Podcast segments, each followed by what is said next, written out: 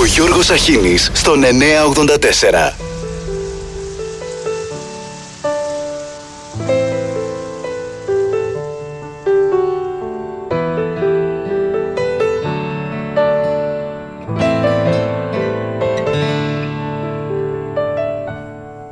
Νοέμβρης μήνας ταξιδεύει με ένα τρένο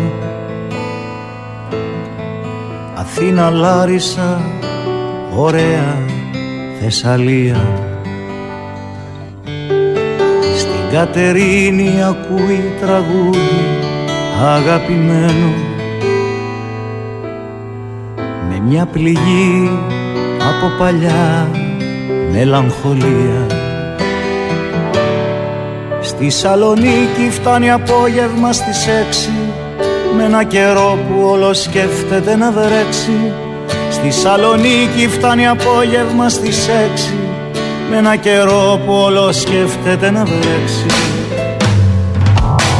Νοέμβρης μήνα. Νοέμβρης μήνα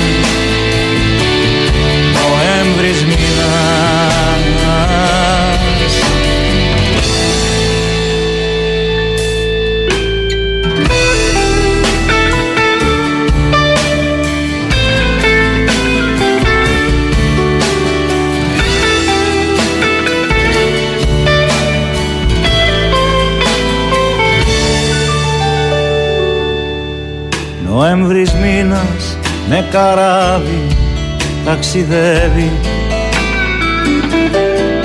Χανιά Ηράκλειο και κόλπο Μυραμπέλου. Με θυστή απανηγύρια μνημονεύει. Αγίου Μινά και Μιχαήλ του Αρχαγγέλου Ρε θυμιώτικο σκοπό παίζει στη λύρα και λέει του έρωτα τα πάθη και τη μοίρα. Ρε θυμιώτικο σκοπό παίζει στη λύρα και λέει του έρωτα τα πάθη και τη μοίρα. Νοέμβρης μήνας Νοέμβρης μήνας Νοέμβρης μήνας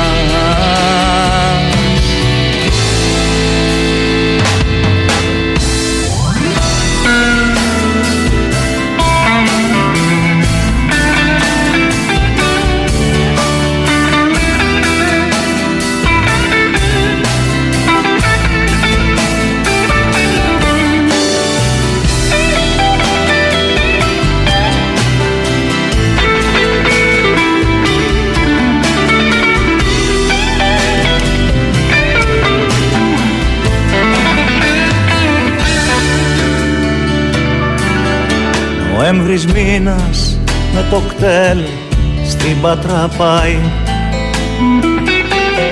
Μέρα γιορτής νιώθει το κρύο να αντριεύει. Αφού ευχήθηκε στην πόλη το αγαπάει. Τριάντα μέρες στη βαλίτσα του μαζεύει μοναξιά του σαν ανήμερο θηρίο και φεύγει με ένα κουρασμένο λεωφορείο. Η μοναξιά του σαν ανήμερο θηρίο και φεύγει με ένα κουρασμένο λεωφορείο. Νοέμβρης μήνας Νοέμβρης μήνας Νοέμβρης μήνας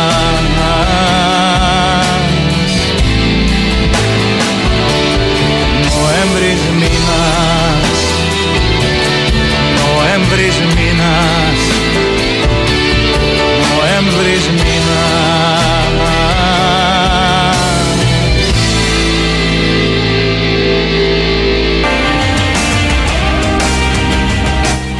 Καλημέρα, καλημέρα, καλό μήνα, καλό Νοέμβριο.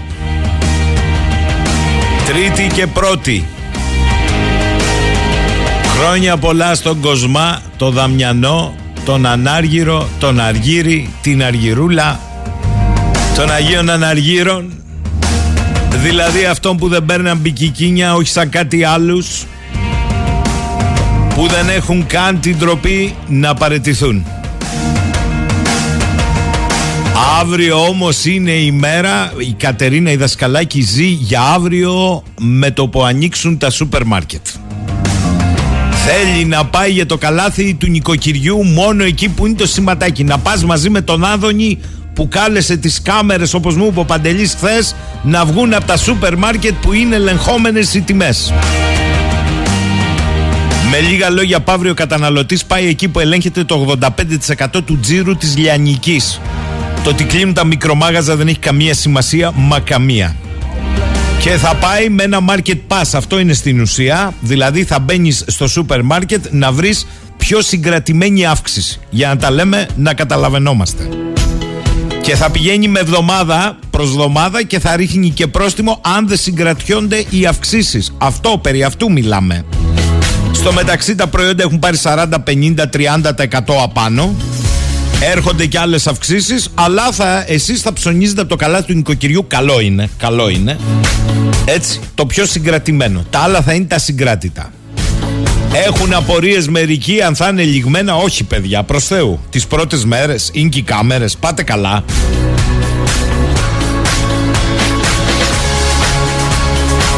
Καλημέρα Γιάννη, καλό μήνα.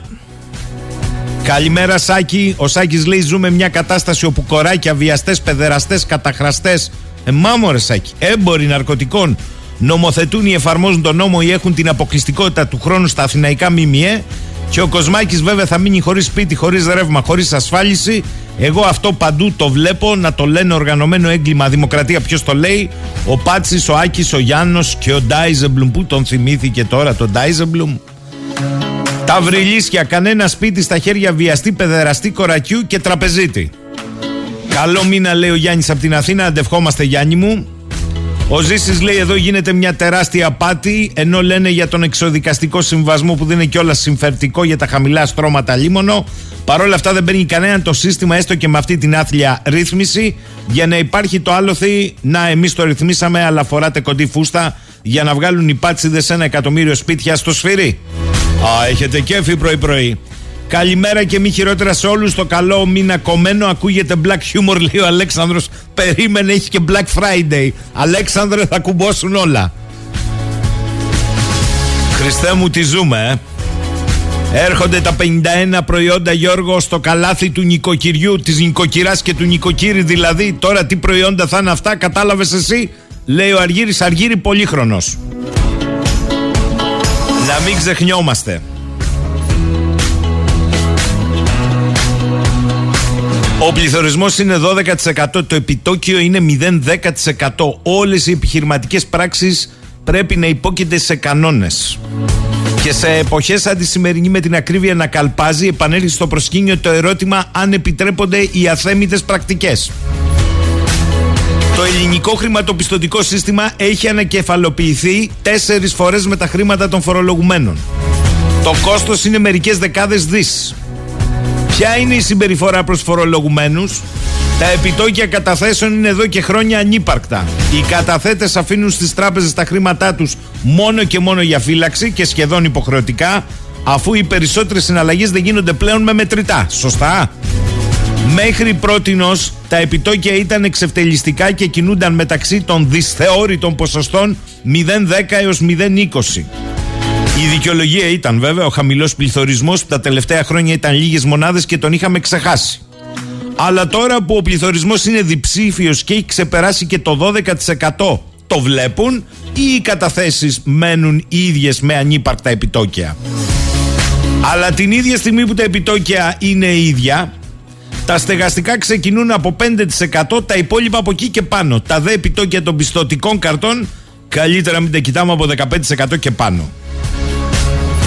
Άρα παίρνεις το χρήμα δίνοντας επιτόκιο 0,20, την ίδια στιγμή αγοράζεις έντοκα γραμμάτια του δημοσίου από τα οποία παίρνεις επιτόκιο 5 έως 10 φορές μεγαλύτερο, δηλαδή κονόμα.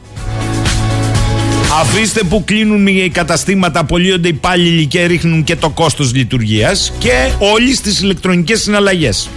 Τι παρατηρούμε όμως και σε αυτές, ότι για όλες τις συναλλαγές που γίνονται με μερικά κλικ από τον υπολογιστή ή το κινητό, Υπάρχει προμήθεια που σε ορισμένες περιπτώσεις είναι πολύ μεγάλη. Μονάζιγα λοιπόν πιανού, πώς το έλεγε ο βιομήχανος, ο πάλε ποτέ ο Χένρι Φόρντ με το φορτικό μοτέλο. Είναι πολύ καλό που ο λαός δεν καταλαβαίνει, έλεγε ο Φόρντ, πώς λειτουργεί το χρηματοπιστωτικό και το νομισματικό μας σύστημα. Γιατί αν το καταλάβαινε, θα γινόταν επανάσταση αύριο το πρωί. Ο Φόρντ τα έλεγε, παιδιά. Καλημέρα λέει ο Λεωνίδας από τα Γιάννητσά και καλό μήνα, αντευχόμαστε. Ο Γιάννης Γιώργο λέει με την τέμπλα, μάλιστα. Και ο Κωνσταντίνος καλό μήνα Γιώργο και καλό μήνα από τον Ασπροπό... Α, μάλιστα, πάμε όλο και πιο βόρεια. Κωνσταντίνε μας έφτιαξε τη μέρα. Ωραία είναι στον Ασπροπόταμο. Καλημέρα, καλά ο Πάτσης και ο Πάτσης. Το Λαφαζάνι ποιος τον κυνηγούσε ξεχάσαμε, γιατί δεν είμαστε όλοι λοτοφάγοι. Τι θέλει να πει ο ποιητής Βασίλης;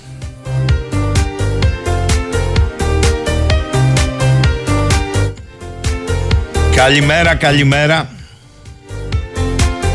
Και στο φίλο μου τον Κωστή που μου λέει γκώσαμε, δεν γίνεται άλλο, δεν πάει άλλο, η κατάσταση είναι από το κακό στο χειρότερο και αυτοί όλοι δημοσκοπούνται και ανασκοπούνται. Πού θα πάει αυτή η ιστορία;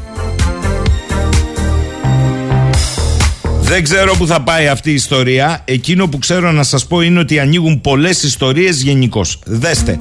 Σήμερα θα ξεκινήσουμε με το θέμα που έχει γίνει μίζον και καλώς έχει γίνει μίζον εδώ στην Κρήτη. Αλλά με αφορμή την Κρήτη, οι ειδικοί και επιστήμονες αρχίζουν και λένε ότι σε όλη την Ελλάδα και δεις στις τουριστικές περιοχές γίνεται χαμός. Μιλάω με τα αίτια της ασύλληπτης τραγωδίας με τη 47χρονη υπήκος Σλοβενίας που βρήκε φρικτό θάνατο. Με ασφυξία δηλαδή. Όταν την καταπλάκωσε ο βράχος που έγειρε που σε δομημένο σημείο σωστά; Σήμερα διαβάζω στη Νέα Κρήτη ένα κάρο σημεία. Δεν είναι ένα, δεν είναι δύο, δεν είναι τρία είναι πάνω από 30 μόνο στην Κρήτη που ζουν με το φόβο πάνω από τα κεφάλια τους Κάτοικοι σε βραχώδεις γειτονιές από αστικά κέντρα μέχρι παραθεριστικά. Αφήστε να μην σας πω την οικοδομική άδεια που έδωσαν στο πιο ενεργό σεισμικό ρήγμα του Ρεθύμνου αυτή την περίφημη επένδυση στον Παλίγκρεμνο. Για την Αγία Φωτιά, ο ένας εντωμεταξύ ρίχνει την ευθύνη στον άλλον και όλοι μαζί παραδέχονται ότι τουλάχιστον από το 17 υπήρχαν καταγραφές επικινδυνότητας. Από εκεί και πέρα φταίει το Υπουργείο Υποδομών. Το Υπουργείο Υποδομών λέει όχι η Περιφέρεια, η Περιφέρεια λέει ο Δήμος, ο Δήμος η Περιφέρεια, Περιφέρεια το Υπουργείο Υποδομών. Ένας από τους καταλληλότερους για να ακούσουμε την πραγματικότητα του τι συμβαίνει με τα εδάφη και πού δομούμε και πώς δομούμε είναι ο αναπληρωτής καθηγητής στο Μετσόβιο Πολυτεχνείο, κύριος Βασίλης Μαρίνος, ο οποίος είναι ειδικός πάνω σε ζητήματα βραχομηχανικής, σειράγκων, γεωλογίας μηχανικού και τεχνικής γεωλογίας. Καλημέρα κύριε Μαρίνο. Καλημέρα σας κύριε Σαχίνη, καλημέρα σας. Για πείτε μου σας παρακαλώ, επειδή προφανώς για σας δεν είναι κεραυνός ενεθρία τα όσα συνέβησαν με την τραγική αποτύπωση, αλλά είναι μια εικόνα που προφανώς έχετε αντίληψη σε όλη την Ελλάδα. Τι στην πραγματικότητα συμβαίνει; Ε, καταρχάς, ε, ακριβώς όπως το λέτε, όταν ε, ακούσαμε αυτά τα νέα με την μεγάλη κατάπτωση βράχου και αυτό το τραγικό συμβάν, ε, απλώς ήταν κάτι που αναμέναμε να γίνει και είχε καθυστερήσει πολύ να γίνει σε τέτοιες περιοχές. Ε, έτυχε να γίνει εκεί, θα μπορούσε να γίνει και σίγουρα θα γίνει ξανά ε, σε άλλες τέτοιες δομές, ε, τουριστικά αναπτυσσόμενες σε περιοχές οι οποίες ε, συνέχεια αναπτυσσόμαστε και κατασκευάζουμε τουριστικά καταλήμματα και μη ε, σε ένα περιβάλλον το οποίο αντιδρά. Έτσι, είναι μια φύση η οποία αν δεν την καταλαβουμε θα δώσει τέτοιες, τέτοια φαινόμενα.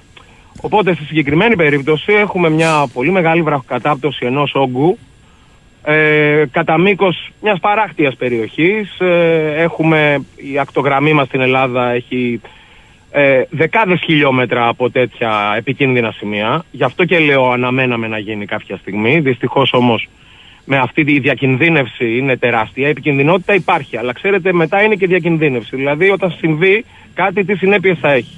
Οπότε ναι, ε, είναι πάρα πολύ επικίνδυνο όταν ε, έχουμε πολύ απότομα πρανή, ορίγματα, πλαγιές, οι παραλίες μας Από πάνω λοιπόν έχουν τέτοια απότομα πρανή και ε, καταθέσεις όπου η γεωλογία είναι τέτοια μπορεί να έχεις μια πολύ υψηλή επικίνδυνοτητα ή μέτρια ή χαμηλή.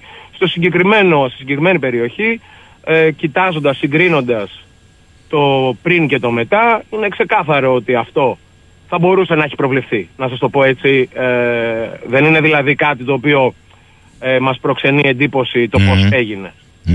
Τώρα, αν οι καιρικές συνθήκες είναι αυτές που επιτάχυναν του να συμβεί σήμερα, είναι μια άλλη τάξη συζήτηση. Ε, υπονοώ τις έντονες βροχοπτώσεις.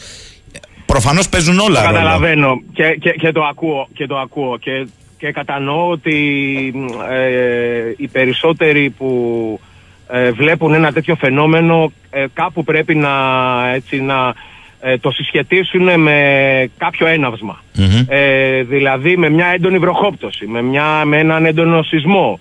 Αλλά εγώ αυτό που μπορώ να σας πω είναι ότι δεν έγινε μετά από μια κατακλυσμιά βροχή τις προηγούμενες ημέρες. Είχαν προηγηθεί πολύ, πολύ πιο νωρίς αυτές οι βροχές. Σωστά. Ε, από όσο γνωρίζω τουλάχιστον. Σωστά το λέτε. Οπότε αυτό λοιπόν ε, καταλαβαίνω ότι κάπου πρέπει έτσι να, να ρίξουμε το φταίξιμο αλλά εγώ μπορώ να σας πω ότι αυτό συνέβη υπό στατικές συνθήκες. Δηλαδή κάποια στιγμή ε, έρχεται η ώρα που αυτές οι δυνάμεις που το συγκρατούσαν τελικά δεν είναι ικανές και αυτές που το οθούν το βράχο να πέσει είναι μεγαλύτερες. Χωρίς να έρθει μια πολύ έντονη βροχόπτωση.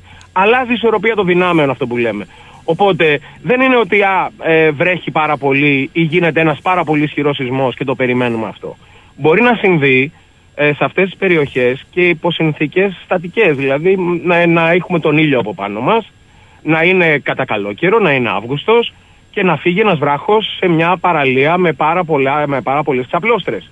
Οπότε πρέπει να καταλάβουμε ότι όταν ε, αναπτύσσουμε αυτό το προϊόν, το τουριστικό, ναι. ε, είμαστε εξαιρετικά τυχεροί ως χώρα που μέχρι τώρα δεν έχουμε ένα έτσι εκτεταμένο Είχα, είχαμε το, στο, στο ναυάγιο, στη Ζάγκη, όπως σωστά, έφυγε ένας βράχος στη γωνία.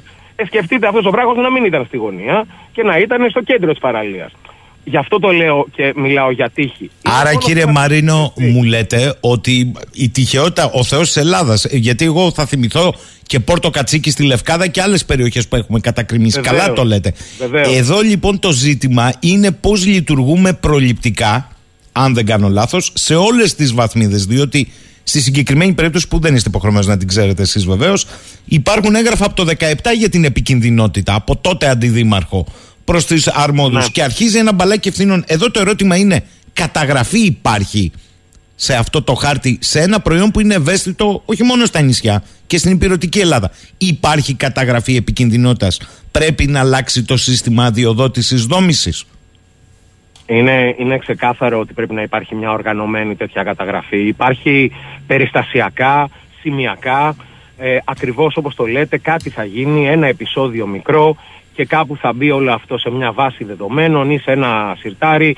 Δεν υπάρχει κάτι τέτοιο οργανωμένο και πρέπει να το αντιληφθούμε ότι καλό είναι να υπάρχει αυτή η καταγραφή της επικινδυνότητας και ανάλογα με τη διακινδύνευση, δηλαδή όταν βλέπουμε ότι αυτή η επικινδυνότητα υπάρχει, είναι μέτρια, είναι υψηλή, είτε να παρακολουθούμε με κάποια γεωμηχανική παρακολούθηση εκεί που περιμένουμε να έχουμε μια πολύ ψηλή διακινδύνευση, δηλαδή οι συνέπειες μπορεί να είναι πάρα πολύ δυσάρεστες και οικονομικές αλλά και νομικές, αν θελετε Ε, και αν είναι πάρα πολύ ψηλή αυτή η διακινδύνευση, γιατί η επικινδυνότητα υπάρχει, είναι εκεί, τότε να επέμβουμε και να έχουμε ε, μια λήψη απόφασης.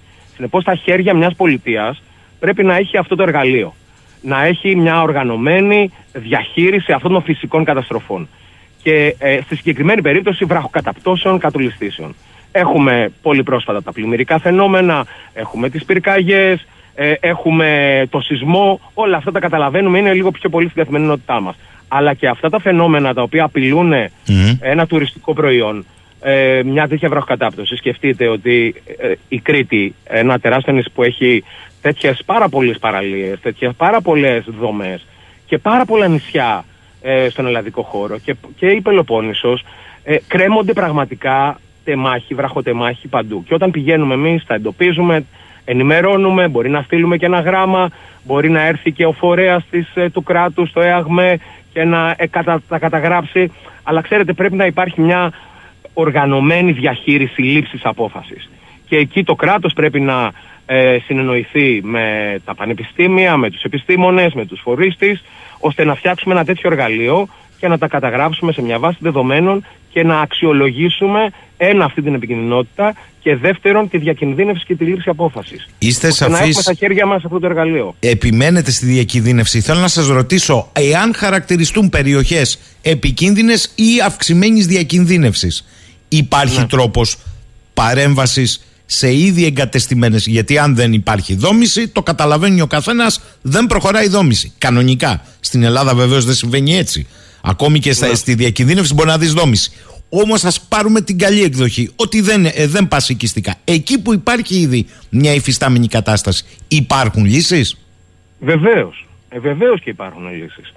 Βεβαίως μπορείς να, μπορείς να πας και να επέμβεις και, και εκεί θα μπορούσε να γίνει κάτι. Δηλαδή δεν είναι μόνο ότι εντοπίζω το πρόβλημα και τώρα τελείωσε, κατασκευάστηκε. Mm. Μπορείς να πας, καταλαβαίνω ότι αυτό θα έχει κάποια ε, διακοπή εκεί πέρα ε, της ε, λειτουργίας του, αλλά μακροπρόθεσμα εξασφαλίζει την ασφάλεια. Για παράδειγμα, εκεί ο χώρος θα μπορούσαν αυτά τα τεμάχη να είχαν ογκομετρηθεί, θα μπορούσαμε να είχαμε βάλει αγκυρώσεις, θα μπορούσαμε να είχαμε βάλει πλέγματα, θα μπορούσαμε να είχαμε βάλει ένα φράχτη ανάσχεση. Δεν το συζητάω ότι υπάρχουν όλα αυτά τα εργαλεία.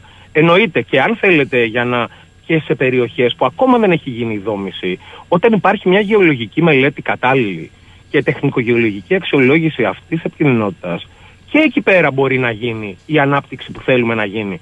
Ε, Σαφώς, αρκεί να υπάρχει αυτό το εργαλείο.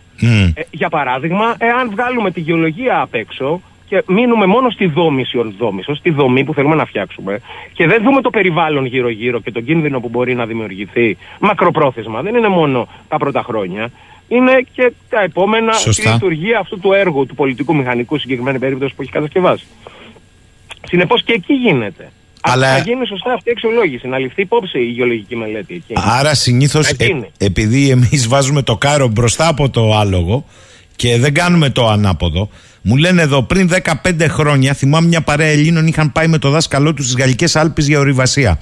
Καθώς το μέρος ήταν ιδιαίτερα τουριστικό, δεν βρήκαν θέση στα επίσημα σημεία. Πήγαν λίγο πιο πέρα και δύο παιδιά βρήκαν το θάνατο καθώς ξεκόλλησε ένα τεράστιο κομμάτι πάγο. Αν θεωρούμε τον τουρισμό, τη βιομηχανία, θα πρέπει να μπουν πολύ αυστηρά μέτρα, μου λένε εδώ, που προφανώς θα έχουν κόστος για όλους τους ανθρώπους και του τουρισμού και της αυτοδιοίκησης. Προφανώς και θα έχουν κόστος, διότι από αυτό που αντιλαμβάνομαι εγώ τώρα από εσάς, κύριε καθηγητά μου, είναι ότι αν το 2017 είχαν ληφθεί σοβαρά υπόψη οι υποδείξεις ενός αντιδημάρχου ότι είναι επικίνδυνο το σημείο, θα είχαν ληφθεί μέτρα. Δεν θα φτάναμε στο 22 σε νεκρούς. Ναι, όταν ε, υπάρχει μια τέτοια, ένας συντοπισμό αυτής της επικίνδυνοτητας, πρέπει ε, να πάει ο αντίστοιχος φορέας, η τεχνική υπηρεσία, κάποιος γεωλόγος να το δει, ο φορέας ε, και να ε, αυτό να το κρίνει, να το εξασφαλίσει και να μεταφέρει, να επικοινωνήσει αυτή τη σοβαρότητα και να υπάρχει το αντίστοιχο ε, κονδύλιο ώστε να μπορέσεις να ε, το αντιστηρίξεις αυτό. Και πάλι επαναλαμβάνω ότι δεν θα σταματήσουμε να, δεν θα, δεν θα κλείσουμε ε, μια παραλία αμέσως ή ένα θέρετρο αμέσως μόλις δούμε κάτι τέτοιο. Μπορούμε να επέμβουμε. Μπορούμε να επέμβουμε και να μειώσουμε αυτή τη διακινδύνευση, να μειώσουμε αυτή την επικινδυνότητα ε, στα αποδεκτά ε, διεθνή ε, κριτήρια και δεδομένα. Οπότε ε, έχουμε αυτή τη δυνατότητα και πια παλιά δεν, δεν είχαμε τώρα, έχουμε όλα τα εργαλεία, ένα αέρια, να πάμε εκεί σε απότομες πλαγιές, δεν χρειάζεται να πάμε δύσκολο εξοπλισμό για να μελετήσουμε αυτές τις περιοχές. Μπορούμε με ένα αέρια μέσα να κάνουμε την αποτύπωσή μας, τη χαρτογράφησή μας και να βρούμε όλους αυτούς τους όγκους τους επικρεμάμενους, τους επικίνδυνους και να προχωρήσουμε σε μια ανάλυση. Ανάλογα βέβαια τεχνικονομικά, εάν αυτό ε, δεν αφενός δεν αλλοιώνει την αισθητική, γιατί έχουμε και το περιβάλλον, έτσι, πρέπει να το προστατεύσουμε. Οπότε τα μέτρα αυτά θα πρέπει να είναι στην κατεύθυνση στο, στο ώστε να μειώνουν την επικίνδυνοτητα και την επικίνδυνωση και να διατηρούν την αισθητική του περιβάλλοντος. Γιατί θέλουμε να διατηρήσουμε και τον τουριστικό χαρακτήρα. Αυτό λοιπόν είναι εφικτό να γίνει. Και ε, το προσπαθούμε. Δηλαδή και με συνεργασίες που έχουμε με δήμους, με περιφέρειες. Αυτή είναι η μέρημνα. Αρκεί να επικοινωνηθεί, να, να μπορέσουμε να το επικοινωνήσουμε εγκαίρως και να υπάρχει η αντίστοιχη αν θέλετε ε, προτεραιοποίηση όλων αυτών. Γιατί καταλαβαίνω ότι και, τα, και το οικονομικό κόστος είναι ένα πολύ σημαντικό κομμάτι. Ε, ανάλογα βέβαια πάντα και με την επικινδυνότητα και τη διακινδύνευση, όπως σημειώνω. Όταν έχουμε πολύ με υψηλή επικίνδυνοτητα, εκεί τα χρήματα πρέπει να, να κάνουν στην άκρη. Πρέπει να τη μειώσεις. Πώς το κάνουμε δηλαδή. Σαφές, σαφές, σαφές αυτό που λέτε κύριε Μαρίνο. Μου λέει εδώ ο φίλος ο Γιάννης, στην Κάλυμνο υπάρχει πολύ έντονο πρόβλημα με βράχους έτοιμους να πέσουν.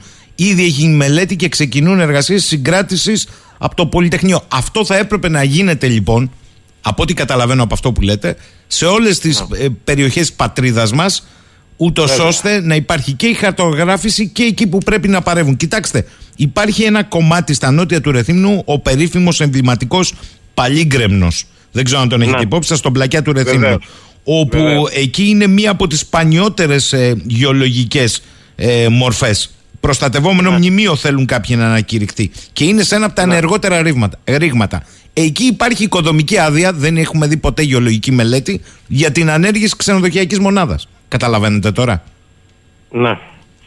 Ε, καταλαβαίνω και τέτοια υπάρχουν ε, πάρα πολλά τέτοια περιστατικά και εδώ το μόνο που κάνουμε εμείς επιστήμονες είναι να επισημαίνουμε mm. την αναγκαιότητα αυτής της γεωλογικής μελέτης. Δηλαδή παλαιότερα κατασκευάζαμε όπου να είναι ε, δεν σεβόμασταν καθόλου τις γεωλογικές, δεν, δεν τις διαβάζανε, δεν, τις αντι... δεν μπορούσαμε να τις αντιληφθούμε. Ε, τώρα πια και μπορούμε να τις αντιληφθούμε για να τις ερευνήσουμε, για να τις μελετήσουμε γρήγορα ε, και να γίνει η κατασκευή όπως πρέπει να γίνει και να αναπτυχθεί ο τουρισμός αλλά απ' την άλλη είναι και μακροπρόθεσμα να εξασφαλίσει την ασφάλεια ε, όλων αυτών που πρόκειται να μείνουν εκεί. Οπότε και η επένδυση μπορεί να γίνει, ε, αλλά ε, προφανώς πρέπει να επενδύσεις ε, σε ένα ε, μεγαλύτερο αρχικό κεφάλαιο, να δώσει ένα μεγαλύτερο κεφάλαιο, αλλά μακροπρόθεσμα έχεις μια ασφαλή κατασκευή και έτσι είναι όλοι ικανοποιημένοι. Και έτσι πρέπει να γίνεται. Ε, αυτό, αυτό μόνο μπορούμε να τονίζουμε και ε, σας λέω ότι ε, σε ελάχιστα μέρη στον ελλαδικό μας χώρο έχουμε τέτοιες mm. ε, εφαρμογές γιατί δεν είναι μόνο οι μελέτες ε, πάρα πολλές μελέτες έχουν γίνει είναι η εφαρμογή τους, δηλαδή να μπορέσουν να Σωστό. εφαρμοστούν αυτά τα μέτρα. Έχετε δίκιο, ε, έχετε δίκιο. Εμείς η εφαρμογή... και δουλεύουμε ως ομάδα του Πολυτεχνείου σε πολλά μέρη και έχουμε δουλέψει και παλαιότερα. Και εγώ όταν έκανα το διδακτορικό μου ακόμα και σκεφτείτε μετά από 15 χρόνια βλέπουμε αυτά που κάναμε πριν 15 χρόνια σιγά σιγά, δειλά δειλά σε trademarks της χώρας μας να αρχίζουν να, να γίνονται δηλαδή σε πολύ πιο, να το πω έτσι, διάσημα μέρη που έχουν τεράστια επισκεψιμότητα.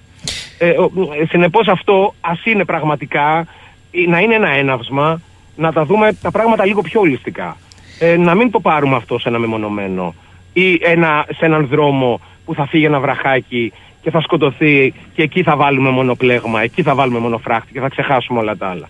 Πρέπει να το δούμε ε, σε ένα μεγαλύτερο μήκος, σε ε, μια πολύ μεγαλύτερη έτσι, σε επίπεδο περιφέρειας οπωσδήποτε, σε επίπεδο Υπουργείου και να κάνουμε ένα σχέδιο για την μείωση αυτής της επικινδυνότητας. Είστε διαχείριση, αν θέλετε, διακινδύνευσης. Είστε σαφείς. Θέλω πριν σας αποχαιρετήσω και ελπίζω να τα ξαναπούμε και πιο αναλυτικά να σας ρωτήσω, υπάρχει κάποιος οδηγός ως προς την επικινδυνότητα που, εν πάση περιπτώσει, σε επίπεδο αυτοδιοίκησης ε, πρέπει να τον έχουν κατά νου; Συνήθως λέμε ότι τα βραχώδη μέρη, ρε παιδί μου, είναι πιο σταθερά. Ε, δεν είναι πάνω στην άμμο. Έλα, που δεν ναι. είναι έτσι όμως. Έχουν όλα την ιδιαιτερότητά τους. Υπάρχει ένας σύντομος οδηγός που θα πρέπει να βάλει, να το πω έτσι, σε υποψίες τις αρχές να αρχίσουν να ψάχνουν. Ε, βέβαια υπάρχει, εννοείται. Ε, ε Εμείς ε, που δουλεύουμε στην γεωλογία σε, σε όλα αυτά τα μέρη, ε, μπορούμε πολύ έτσι, άμεσα να χαρακτηρίσουμε με κάποιες παραμέτρους, με κάποια κριτήρια, να χαρακτηρίσουμε μια, μια περιοχή ως κόκκινη, ως πορτοκαλί, ως πράσινη, μπορούμε να το κάνουμε αυτό. Στη συγκεκριμένη περίπτωση, για να απαντήσω στο γιατί έγινε, εδώ έχουμε έναν, ένα σχηματισμό, ο οποίος ο, ο βράχος ο σκληρός, από κάτω του είχε ένα υποκείμενο στρώμα πιο μαλακό. Αυτό λοιπόν το σκληρό το υλικό, ναι μεν ήταν σκληρό, αλλά υποσκαφόταν συνέχεια. Με αποτέλεσμα να ξεκρεμάσει, να σας το πω έτσι. Ε, ε αυτή του, αυτό λοιπόν το βάρος άρχισε να κρέμεται και να δημιουργούνται πολύ μεγάλες ρογμές εφελκισμού. Ανοίγματα, μεγάλες mm. ρογμές. Ε, αυτό σιγά σιγά οι, οι βροχές έρχονται, τις διευρύνουν, θα μπει νερό, σιγά σιγά θα την ανοίγει. Ε, ε, αυτή λοιπόν η σταδιακή του, να το πω έτσι, χαλάρωση, αυτή η αναπνοή που κάνει ο βράχος, φτάνει σε ένα οριακό σημείο που εκεί θα φύγει αυτός ο σκληρός βράχος γιατί από κάτω έχει χάσει τη στήριξή του. Στη συγκεκριμένη περίπτωση λοιπόν έχουμε ένα πολύ σκληρό υλικό που εναλλάσσεται με κάποιο πολύ μαλακό. Αυτή η ετερογένεια λοιπόν εκεί στη συγκεκριμένη περίπτωση του έδωσε αυτό το βραχοτέμαχος που έφυγε. Το μεμονωμένο μεγάλο όγκο όμως που το φορτίο αυτής της πλάκας από πάνω δεν μπορούσε. το φορτίο που είχε, αυτή η πλάκα δεν μπορούσε να το αντέξει. Έτσι, ε, όταν κάνουμε σκέπαστρα, τα κάνουμε ειδικά για να αντέξουν τέτοια φορτία. Η συγκεκριμένη πλάκα δεν μπορούσε σε καμία περίπτωση. Σε καμία περίπτωση. Έγινε παγίδα θανάτου. Θέλω να σας ευχαριστήσω για το, ότι, για το γεγονός ότι φωτίσατε αρκετά θα έλεγα ένα θέμα το οποίο χρήζει περισσότερο η συζήτηση και ελπίζω να έχουμε την ευκαιρία άμεσα να την ξανακάνουμε αυτή και πιο διευρυμένα. Σας ευχαριστώ πολύ.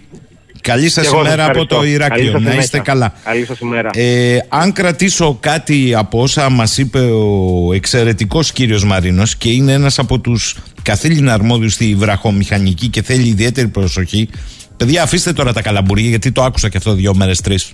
Τα ρίχνουμε όλα στην κλιματική κρίση και στη βροχή. Αφήστε τη δουλειά, η βροχή την κάνει χρόνια. Καταλάβαμε πολύ καλά τι είπε ο άνθρωπος. Εδώ φταίει το κεφάλι μας. Εδώ είμαστε πάλι. Ο φίλος ο Φώτης γράφει Καλημέρα σύντεκνη. Καλό μήνα με υγεία και ακριβώς με το καλάθι που ακούμε ταιριάζει η ρίση. Όπου ακούς πολλά κεράσια, κράτα και μικρό καλάθι. Στο μεταξύ, Χθες βγήκαν οι τιμές χρέωσης, λέει ο Φώτης, του ρεύματος.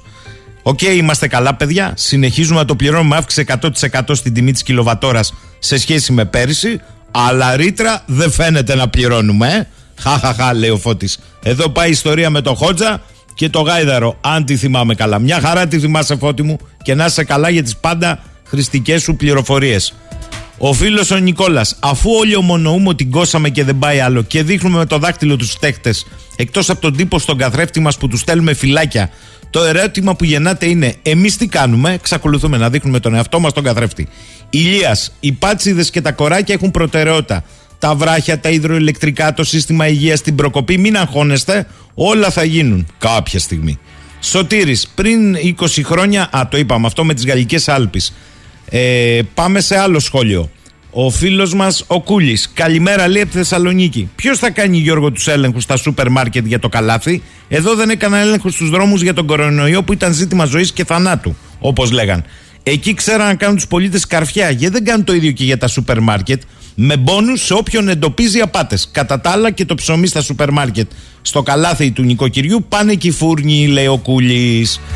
Ο φίλος ο Γιάννης, συνάδελφος μου, έδειξε το στεγαστικό το από Αύγουστο μέχρι Οκτώβριο αύξηση δόση 70 ευρώ. Τι γίνεται, καλά θα νοικοκυράσει, λέει μετά. Ο Τάσος, ο πληθωρισμός είναι 12% σε συνθήκες ευρώ, γιατί σε πραγματικές συνθήκες είναι 800%. Γιατί τη νύχτα των κρυστάλλων που ο Σιμίτης σήκωνε τα 20 ευρώ, το νεράκι από 50 δραχμές πήγε 500.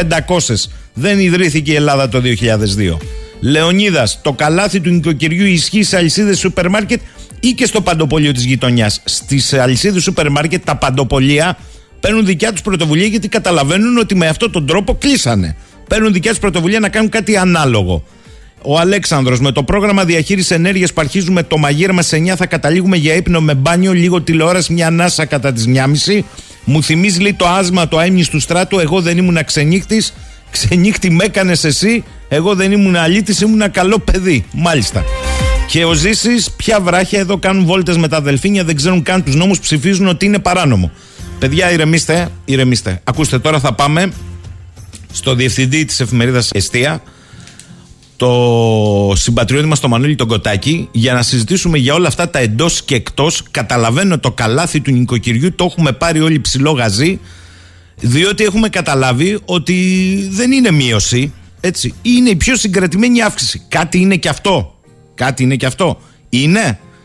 Από ό,τι βλέπω εδώ, τα μικρά μαγαζιά έχουν θέμα. Λοιπόν, καλημέρα κύριε Κοτάκη. Καλημέρα σε όλους στην αγαπημένη μας ε, Κρήτη. Άκουγα αυτό που λέγατε για το στράτο. Με αυτά που συμβαίνουν στο δημόσιο βίο είναι πιο επίκαιρο το τραγούδι. Μια ζωή μέσα στους δρόμους και στις νύχτες. Μια ζωή με παρανόμους και ξενύχτες. ε, τι θα γίνει. Καλημέρα. Ε, αχ, κύριε Κοτάκη, εδώ ο κόσμος ε, δεν το πιστεύει το καλάθι του νοικοκυριού αύριο. Σου λέει ότι οι τιμές έχουν και από εκεί θέλω να ξεκινήσουμε. Γιατί και εσείς ακτινογραφείτε τον κόσμο. Ναι, μεν είναι κάτι, αλλά δεν είναι κάτι με τις διαρκείς ανατιμήσεις. Έχει αρχίσει και γίνεται συνείδηση, έχω την εντύπωση, όχι μόνο στην Ελλάδα, αλλά ε, παγκοσμίως, ούτε καν πανευρωπαϊκός, παγκοσμίως, ότι ο πόλεμος ευνοεί τους πλουσίους. Ε, ευνοεί τις ελίτ, ευνοεί όλους εκείνοι οι οποίοι αξιοποιούν κάθε κρίση για να αυξήσουν την ε, περιουσία τους και τις ε, ε, καταθέσεις τους και πλήττει ε, ευθέως ε, τον, τους λαούς. Ε, τα μεσαία και τα λαϊκά στρώματα. Αυτά περί του καλαθιού του νοικοκυριού καλά είναι να τα ακούμε, αλλά στην πραγματικότητα ο μέσος πολίτης ε, ο οποίος πηγαίνει κάθε μέρα στα σούπερ μάρκετ, κάθε Σάββατο στο σούπερ μάρκετ ή, όποτε εν πάση περιπτώσει για, να, για να ψωνίσει τα προστοζήν γνωρίζει πάρα πολύ καλά συγκεκριμένα πράγματα. Ε, γνωρίζει και δεν χρειάζεται να το πει κανείς από εμάς. Μας έχουν και εμάς ε, γραμμένους στα παλιά τους παπούτσια, κύριε Σαχίνη, πολλές φορές οι πολίτες και καμιά φορά έχουν και δίκιο. Γνωρίζει ότι ε, οι αλυσίδες έβγαλαν ένα σκασμό χρήματα μέσα στην πανδημία. Είναι από τις πλέον ευνοημένες.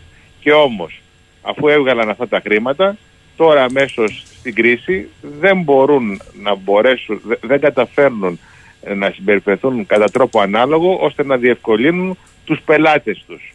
Και συζητάμε εάν μέσω κάποιων 50 προϊόντων τα οποία θα μπουν στο καλάθι νοικοκυριού θα μπορέσει να πάρει ανάσα ε, το ελληνικό νοικοκυριό πράγματι.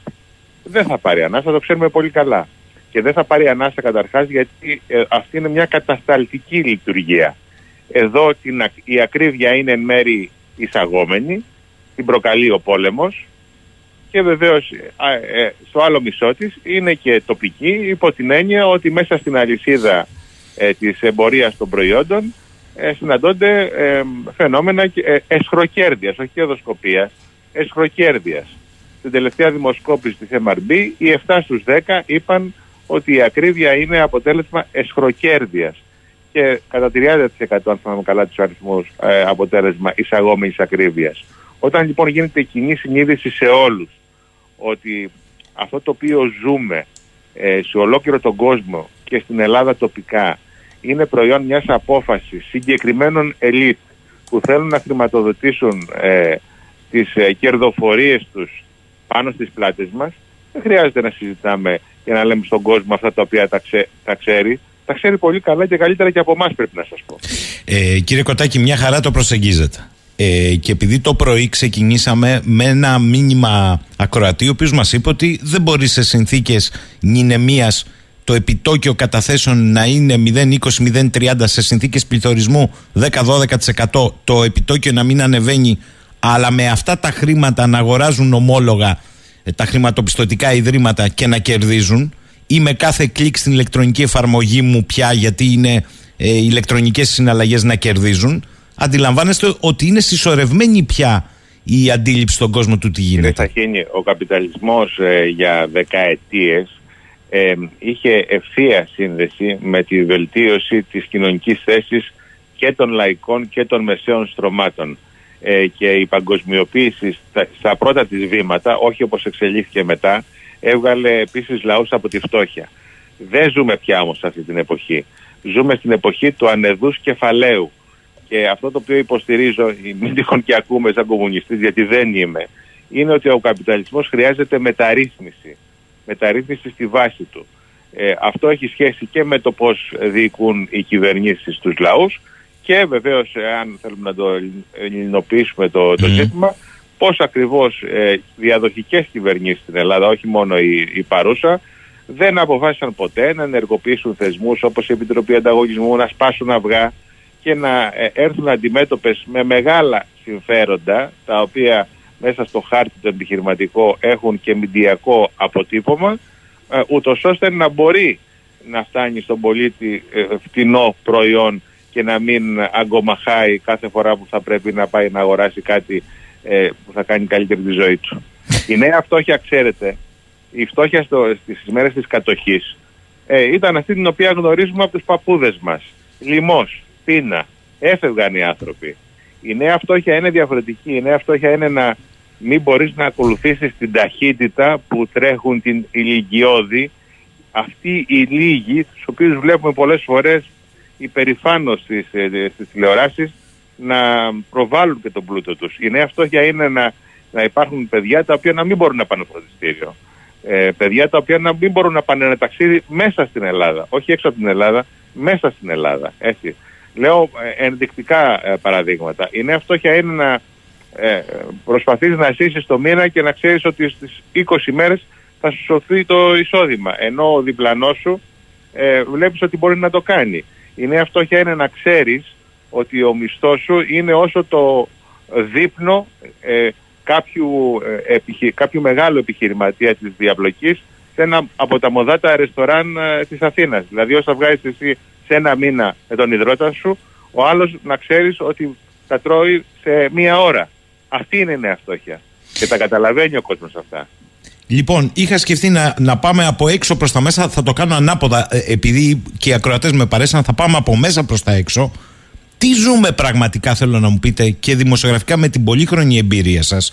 Διότι πια εδώ διαπλέκεται, καλώς εννοουμένω, το πολιτικό με το οικονομικό, αστυνομικό, παραδικαστικό, παραπολιτικό, παρακρατικό ρεπορτάζ. Δεν ξέρω Πώς να ναι. το πω. Εδώ μου στέλνει ένας φίλος από τη Φιλανδία, Κροατής, ο κύριος Γιώργος Θεοδωρόπουλος, ότι πριν δύο χρόνια μία υπουργός με την υποψία στη Φιλανδία της, ε, του χρηματισμού προ κυβερνητικού θόκου 50.000 οδηγήθηκε σε παρέταση.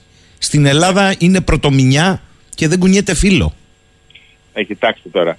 Ε, και αυτή πολλές φορές δεν είναι καλύτερη σε άλλα πράγματα. Ε, σε αυτό το οποίο λέει ο Κροατή έχεις απόλυτο δίκιο αλλά και αυτοί σε άλλα πράγματα δεν είναι καλύτεροι από εμάς. Δηλαδή, πολλές φορές τους προβα... προβάλλουμε το, τα μοντέλα αυτά, αλλά έρχονται και ειδήσεις για το πώς συμπεριφέρονται οι πρωθυπουργοί τους, ε, πώς προκαλούν ε, πολλές φορές το δημόσιο αίσθημα.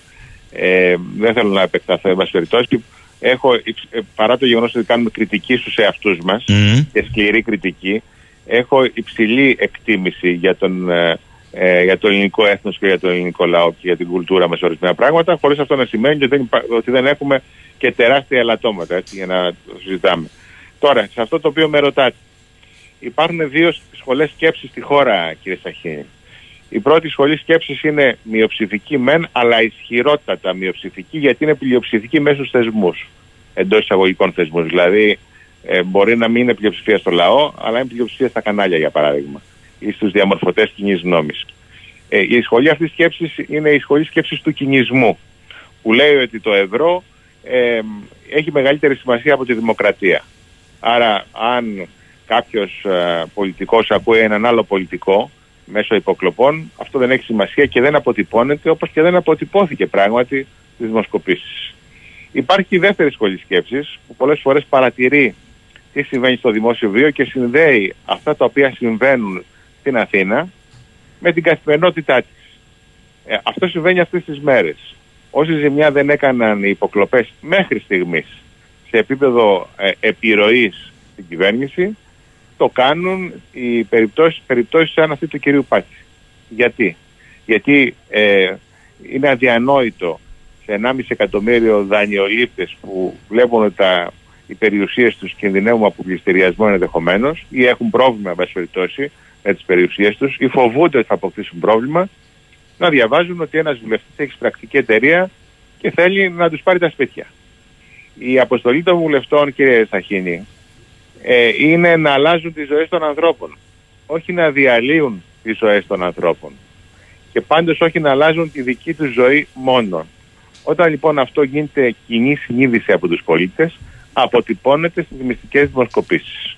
Το γράφω στο σημερινό mm. σημείωμά μου στην εφημερίδα Εστία. Έχει πάρει η κυβέρνηση ήδη στα χέρια της τα πρώτα reports από, τα, από ποιοτικές μετρήσεις που δείχνουν τεράστια αιμορραγία της Νέας Δημοκρατίας σε αυτή την, την κατηγορία των ανθρώπων. Των ανθρώπων δηλαδή που μια ζωή είχαν ως όνειρο να βάλουν ένα κεραμίδι πάνω από το κεφάλι τους και διαβάζουν ότι επετράπει να είναι υποψήφιος βουλευτής, δεν φτάνει στο τι έκανε, επετράπει στο να είναι υποψήφιος βουλευτής κάποιος σαν τον ε, κύριο Πάτση, ο οποίος είχε εισπρακτική εταιρεία με, το, με, τη, με τη γνωστή ανάθεση εργασιών. Ξέρετε, η Νέα Δημοκρατία το 2008 ήταν το κόμμα που μέσα σε συνθήκες παγκόσμιας οικονομικής κρίσης νομοθέτησε την προστασία της πρώτης κατοικίας από πληστηριασμούς. Το έκανε η κυβέρνηση Καραμανλή δεν είναι δυνατόν 14 χρόνια μετά το ίδιο αυτό κόμμα να έχει βουλευτεί στις τάξεις της που κυνηγά τον κόσμο να του πάρει την πρώτη κατοικία. Αυτές είναι οι δύο σχολές σκέψης λοιπόν που επικρατούν. Το πώς αυτό θα, πώς, ποια θα κυριαρχήσει σε ποια και τι ακριβώς θα συμβεί στις εκλογές, αυτό είναι μένει που θα το, μένει να το δούμε. Μένει να το δούμε, αλλά ε, σαν πολλά δεν μαζεύτηκαν κύριε Κοτάκη και μιλάω με έναν έμπειρο πολιτικό συντάκτη. Ε, γιατί είναι ο κύριος Πάτσης μόνο, δεν είναι όλα αυτά που ακούγονται με απευθείας αναθέσεις, πλουτισμός συνεργατών μελών της κυβέρνησης και πάει λέγοντας. Αυτό δεν δημιουργεί ένα κλίμα που, αν θέλετε, ε, εν γνώση εν αγνία δεν ξέρω, ε, της κεφαλής η ουσία είναι όμως ένα κλίμα που σέρνεται αυτή τη στιγμή Κοιτάξτε ε, ο και κάποιοι για να απαντήσετε ολοκληρωμένα το συνδέουν ακόμη και με το πρώτο θέμα που ανοίξατε των υποκλοπών. Λένε ότι υπάρχει συνάφεια. Ο κόσμος εξοργίζεται με το παράδειγμα. Ε, η υπόθεση Πάτσι μπορεί να θεωρείται μικρή ε, και ε, εντός εισαγωγικών μικρή όταν λέτε ότι πολλά μαζεύτηκαν αλλά καμιά φορά μπορεί, μπορεί να μην κινδυνεύσεις από 10 μεγάλες υποθέσεις που μπορεί να θεωρούνται σκάνδαλα και να σε καταστρέψει η μία που θεωρείται μικρότερη γιατί θα λειτουργήσει ως η σταγόνα που ξεχυλίζει το ποτηρι Στο σημείο μάλιστα που ε, ακουμπά στις, τις ζωές ε, του καθενός και της καθεμιάς. Δηλαδή ο κόσμος, επειδή με ρωτάτε για τις ποιοτικές μετρήσεις, λυπάμαι που θα το πω, ε, αλλά η, η άποψη την οποία διατυπώνει σε αυτές είναι ότι όλοι οι πολιτικοί είναι απαταιώνες. Με εξαιρέσεις βέβαια. Το αντιλαμβάνεστε αυτό. Αλλά υπάρχει αυτή τη στιγμή στην κοινωνία ένα αντιπολιτικό κλίμα. Όταν λοιπόν του θέτεις το ζήτημα των υποκλοπών ή των αναθέσεων, των απευθείας αναθέσεων, η απάντηση είναι ότι πάντα έτσι συνέβαινε σε αυτή τη χώρα. Ο κινησμός, τον οποίο σας ε, περιέγραφα πριν από λίγο, πάντα θεωρούν ότι όλοι άκουγαν όλους. Πράγματι, έγιναν υποκλοπές mm. την κυβέρνηση της Καραμαλή. Και παρακολουθεί το πρωθυπουργός της χώρας και το μισό Υπουργικό Συμβούλιο. Τιμωρήθηκε κανένας. Τιμωρήθηκε κανένας. Ή πρέπει να πω τώρα, για να παραπέψω στο βιβλίο μου, ότι ο κατηγορούμενος είναι φυγόδικος αυτή τη στιγμή. Όταν λοιπόν ο κόσμος γνωρίζει ε, ότι σε θέματα τα οποία έχει ζήσει και έχει ξαναζήσει, έχει ξαναζήσει υπάρχει ατιμορρησία, αυτό το οποίο του κεντρίζει πολλές φορές την προσοχή είναι το παράδειγμα ενός ταπεινού εντός εισαγωγικών βουλευτή Γρεβενών το, μέσα στο οποίο μετουσιώνεται όλοι ενδεχομένως οι αγανάκτης και οι οργοί για όλα, όσα, για όλα όσα έχουν συμβεί στο παρελθόν κύριε Σαχίνη. Έχετε δίκιο, αλλά κύριε Κοτάκη μου εδώ εμφανίζονται εμφατικά τις τελευταίες ώρες, τις τελευταίες ώρες να παρακολουθούνται όχι μόνο πολιτικοί αντίπαλοι, αλλά και υπουργοί της κυβέρνησης. Να σας πω, εδώ υπάρχει ένα ε, κεντρικό ζήτημα. Έχουμε κυκλοφορήσει δύο εφημερίδες το Σαββατοκύριακο mm. και χθες το βράδυ ένα τηλεοπτικό σταθμός. Όχι τυχαίες εφημερίδες. Προφανώς, προφανώς. Mm. εννοούμαστε. Ε, αλλά τα ζητήματα στην πολιτική δεν είναι προσωπικά. Είναι φιλικές προς την εφημερίδα, εν πάση περιπτώσει, προς την κυβέρνηση. Φιλικότατες μάλιστα προς την κυβέρνηση οι εφημερίδες.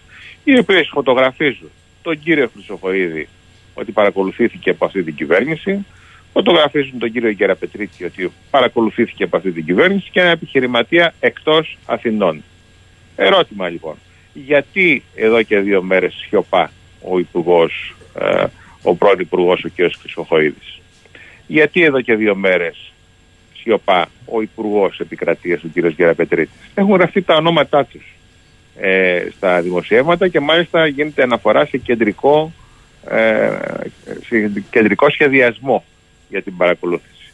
Εδώ οι επιλογές είναι τρεις. Είτε διαψεύδεις ότι αυτό έχει συμβεί, είτε επιβεβαιώνεις ότι σου έχει συμβεί, είτε επίσης στέλνεις το τηλέφωνό σου στο Καναδά για έλεγχο. Μία, δύο, τρεις, αυτές είναι οι επιλογές. Όταν αυτές οι εφημερίδες με αυτά τα δημοσιεύματα ε, φέτουν αυτό το μείζονος σημασίας ζήτημα. Δεν βλέπω μέχρι στιγμής τίποτα από όλα αυτά. Ε, θέλω στο χρόνο που μας απομένει ωραίο κλίμα στο εσωτερικό της χώρας. Με αυτό το κλίμα μπορείς να μιλήσεις για το φάκελο των εθνικών θεμάτων ή πνιγόμαστε σε μια κουταλιά; Αστείευεστε. Ε, αυτό το οποίο κοιτάει ο Ερντογάν είναι η διάλυση της πολιτικής και κοινωνικής συνοχής στην Ελλάδα.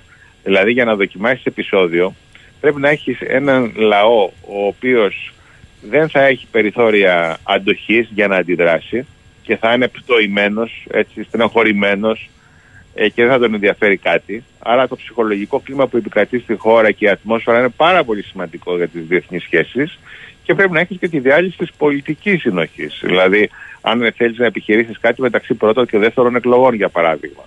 Το ζήτημα είναι, κύριε Σαχίνη, και το έχουμε επισημάνει από την αιστεία. Πολλές φορές εμείς οι δημοσιογράφοι στέλνουμε για ύπνο τους Έλληνες ε, ήσυχους Τους λέμε ότι είναι μαζί μας οι Αμερικανοί, ότι είναι μαζί μας οι Γάλλοι, ότι είναι μαζί μας οι Γερμανοί. Δέστε την ανακοίνωση του ΕΕ για το τουρκολιβικό μνημόνιο και δεν τους λέμε, για να χρησιμοποιήσω τον τίτλο του τελευταίου βιβλίου της Ιωάννας Καριστιάνη, τα ψηλά γράμματα. Τα ψηλά γράμματα. Χθες λοιπόν ο ΙΕ ε, είπε ότι δεν μπορεί η κυβέρνηση της Λιβύης να υπογράψει ε, νέες συμφωνίες. Η κυβέρνηση αυτή αναγνωρίζεται όμως εγκύρως ως νόμιμη κυβέρνηση από τις ΗΠΑ και από την Ευρώπη και μπορεί να συνάπτει διεθνείς συμφωνίες. Τα ψηλά γράμματα που δεν λέμε είναι ότι αυτή η διακήρυξη του Οργανισμού Ηνωμένων Εθνών χτες έχει χαρακτήρα πολιτικής δέσμευσης και πολιτικής διακήρυξης. Δεν έχει νομικά δεσμευτικό χαρακτήρα και ούτε θα μπορούσε κανείς να την επικαρεστεί σε ένα διεθνές δικαστήριο εάν τυχόν ενεργοποιήσει η Τουρκία με τη Λιβύη το παράνομο τουρκολιβικό μνημόνιο. Κανείς δεν λέει στον ελληνικό λαό ότι όλη η ηγεσία της Λιβύης και η μία κυβέρνηση και η άλλη και της Ανατολικής και της Δυτικής Λιβύης πριν από μερικές ημέρες ήταν στην Κωνσταντινούπολη κύριε Σταχίνη. Και ο ένας πρωθυπουργός και ο άλλος πρωθυπουργός ε, υπέγραψαν και συμφωνία αμυντικής συνεργασίας με την Τουρκία. Όταν λοιπόν όλα αυτά δεν τα λέμε στον ελληνικό λαό και θεωρούμε ότι μια ανακοίνωση με πολιτικά δεσμευτικό αλλά όχι νομικά δεσμευτικό χαρακτήρα μας καλύπτει, θα έρθει η μέρα και η ώρα και θα πρέπει να εξηγήσουμε στον ελληνικό λαό με, ποια, με ποιους τίτλους κυριαρχίας θα πάμε να δώσουμε τη μάχη κάτω από την Κρήτη. Υπάρχει μια αχτίδα αισιοδοξίας πρέπει να πω. Χτες το κάνουμε πρώτο θέμα στην αιστεία σήμερα, το πολίτικο, έγραψε στα ψηλά του και αυτό, στο ε, στην κατακλείδα ενός πολύ ενδιαφέροντος άρθρου της Δευταρίας Σταμούλη, ότι σύμφωνα με ε, εξομολογήσεις, ε, δηλώσεις ε, αξιωματούχων του Υπουργείου των Εξωτερικών, του Ελληνικού Υπουργείου των Εξωτερικών, ενδέχεται η Ελλάδα τις επόμενες εβδομάδες, εβδομάδες να επεκτείνει τα χωρικά της ύδατα νοτίως της Κρήτης στα 12 ναυτικά μίλια. Δεν μας σώζει υπό την έννοια ότι αν επιχειρήσει η Λιβύη οριοθέτηση με τη μέση γραμμή της Βαλοκρηπίδας θα φτάσει μέχρι τη Γάβδο η παράνομη οριοθέτησή της μονομερός και εκεί δεν είναι ενεργοποίηση διεθνούς συμφωνίας αλλά σίγουρα πάντως θα έχουμε τίτλους κυριαρχίας νοτίως της Κρήτης. Πείτε μου και με αυτό θέλω να κλείσουμε, γιατί παρακολουθώντας την αστεία ε, δεν τα λέτε με μισά λόγια, τα λέτε ευθέως στα εθνικά ειδικά. Είστε της άποψης ότι τα έως 12 ναυτικά μίλια θα έπρεπε να το εξετάσουμε γενναία και συνολικά, όχι σαλαμοποιώντας το δίκαιο της θαλάσσης. Ωστόσο, λέτε τώρα είναι μια ακτίδα φωτός. Το κρίσιμο όμως ερώτημα που θέλω να σας κάνω είναι όλα αυτά που συμβαίνουν με την στρατηγική βάθους της Τουρκίας συμβαίνουν σε μια διαρκή ρήξη και κόντρα ή όπως λένε κάποιοι μπορεί να είναι ένας ρυθμιζόμενος θερμοστάτης από τρίτο μεγάλο παίκτη για να κάτσουμε σε ένα τραπέζι διαλόγου επί των δικών μας. Κοιτάξτε, οι θεωρίες εγώ δεν μπορώ να, να υιοθετήσω, κοιτάω μόνο την, ε, την ιστορία, τι, τι έχει συμβεί στο παρελθόν. Αυτό το οποίο διαβάζω από το παρελθόν είναι το, το εξής. Δύο πράγματα. Το πρώτο είναι ότι πολλές φορές οι Τούρκοι χρησιμοποιούν την απειλή επεισοδίου για να μας καθίσουν στο τραπέζι. Αυτό δεν έχει πετύχει πάντοτε. Έτσι. Το 1987 ο Αντρέας Παπανδρέου έζησε την κρίση των τριών ημερών στο Αιγαίο ε, για να διαπραγματευτούμε και τότε. Αλλά όταν έστειλε τον Κάρολο Παπούλια ε, να συνεννοηθεί στη Βουλγαρία με τον Ζήφκοφ και να εξετάσει το ενδεχόμενο της ένταξης της Ελλάδας στο σύμφωνο της Βαρσοβίας και τη φυγή της από το ΝΑΤΟ, τότε όλοι ήρθαν στα ίσα, στα ίσα τους και δεν καθίσαμε στο τραπέζι. Ήταν μια καλή στιγμή τότε του, το 87 του Ανδρέα Παπανδρέου γιατί το 88 πήγε στον Ταβός και συμφώνησε με τον Οζάλ το μη πόλεμο. Όμως η νεότερη ιστορία τι δείχνει ότι πάντοτε καθόμαστε στο τραπέζι μετά από επεισόδιο. Δηλαδή μετά τα ίμια ακολούθησε κύριε Σαχίνη η, η συμφωνία της Μαδρίτης. Τα νόμιμα και τα ζωτικά συμφέροντα mm. της Τουρκίας στο Αιγαίο. Και ζει ο κύριος Σιμίτη σήμερα για να βλέπει και τα αποτελέσματα της πολιτικής του. Δηλαδή τους Τούρκους αξιωματούχους να επικαλούνται τη φρασιολογία της Συμφωνίας της Μαδρίτης στις διαπραγματεύσεις διεκδικώντας νόμιμα και ζωτικά συμφέροντα στο Αιγαίο με την υπογραφή όχι της τότε κυβέρνησης, όχι του τότε Πρωθυπουργού αλλά της ελληνικής δημοκρατίας. Αυτή την υπογραφή επικαλούνται. Άρα αν με ρωτάτε, Ναι. ε, δεν ξε- ε, ε, ε, έχω την, την, την εντύπωση ότι ένα ρυθμιζόμενο επεισόδιο είναι ο θερμοστάτης για να οδηγηθούμε στο τραπέζι του διαλόγου. Κατά τη γνώμη σας, και με ρωτάει εδώ πολλοί κόσμος, θέλουμε λέει να ακούσουμε τη γνώμη του κυρίου Κοτάκη. Θα έπρεπε να πάμε έως 12 ναυτικά μίλια να οριοθετήσουμε ΑΟΣ με Κύπρο και να κλείσει και το κεφάλαιο της μερικής οριοθέτησης με την Αίγυπτο, γιατί εκεί έχουμε κάνει βήματα υποχώρησης στις επίρειες των νησιών. Κοιτάξτε, ε, η, η Μεσόγειος δεν είναι μια απέραντη θάλασσα και δεν, είναι σίγουρος ότι δεν μπορούμε να τα πάρουμε όλα, όπως τα έχουμε στο μυαλό μας. Από την άλλη όμως δεν σημαίνει ότι θα πρέπει να απεμπολίσουμε εμείς τα ε, επιχειρήματά μας τα, τα νομικά που έχουμε σε ολόκληρη την περιοχή. Και δεν αναφέρομαι μόνο στα 12 μίλια. Ε, Για παράδειγμα, η συμφωνία Ισραήλ-Λιβάνου, η τελευταία, αναγνώρισε την ΑΟΣ της Κυπριακής Δημοκρατίας. Αυτό είναι κέρδος για μας. Επίσης, η συμφωνία που έχει υπογράψει που έχει υπογραφεί στη Σεβίλη, που είναι ένα βεβαίως πολιτικό κείμενο, αλλά από ό,τι φαίνεται ενοχλεί πάρα πολύ τους, ε, τους Τούρκους, αναγνωρίζει αποκλειστική οικονομική ζώνη στην ε, Κυπριακή Δημοκρατία. Το ζήτημα, θα απαντήσω γενικά στο ερώτημα Μμ. αυτό, γιατί δεν θα, δεν θα, θα χαθούμε αν μπούμε στη λεπτομέρεια. Ε, Στις διαπραγματεύσεις, όταν γίνονται, ε, κύριε Σαχίνη, κάθε κράτος θεωρεί ότι έχει τα δίκαια του. Το ζήτημα όταν πας στη διαπραγμάτευση είναι ποια φανέλα φοράς. Και οι κυβερνήσεις μας πρέπει να φορούν μία φανέλα. Την γαλάζια φανέλα. Γιατί αν μπαίνουμε στη συζήτηση με τη σκέψη ότι πρέπει να δώσουμε κάτι και δεν πηγαίνουμε με το maximum των απαιτήσεών μας, των διεκδικήσεών μας, στο τέλος θα τα χάσουμε όλα. Ενώ αν πας με το maximum των απαιτήσεών σου, ακόμα και σε συμβιβασμό, αν χρειαστεί να υποχρεωθείς σε επιμέρους ζητήματα, θα πάρεις τα περισσότερα από αυτά τα οποία διεκδικείς. Είναι θέμα στρατηγικής, ψυχής, ε, σχεδιασμού, μυαλού. Ε, Πώς έχεις στο μυαλό σου τη χώρα συνολικά, τη φιλο... ποια είναι η φιλοσοφία σου για τη χώρα. Όχι για την υφαλοκρηπίδα, όχι για την αποκλειστική οικονομική ζώνη, όχι για τη συνεκμετάλλευση. Συνολικά, πώς βλέπεις την Ελλάδα. Η Ελλάδα μια ζωή μεγαλούργησε επειδή ήλεγχε το Αιγαίο και τη Μεσόγειο σε μεγάλο βαθμό. Αλλά κυρίως το Αιγαίο. Αυτό είναι που- το οποίο πονάει τους Τούρκους. Ένας σημαντικός Έλληνας υποπληστή μου είπε: Παιδί μου, όλες οι μεγάλες τραγωδίες του έθνους μας έγιναν όταν χάσαμε, σας μεταφέρω τις λέξεις του, όταν χάσαμε το κοντρόλ στις θάλασσές μας. Αυτό είναι το επίδικο αυτή τη στιγμή.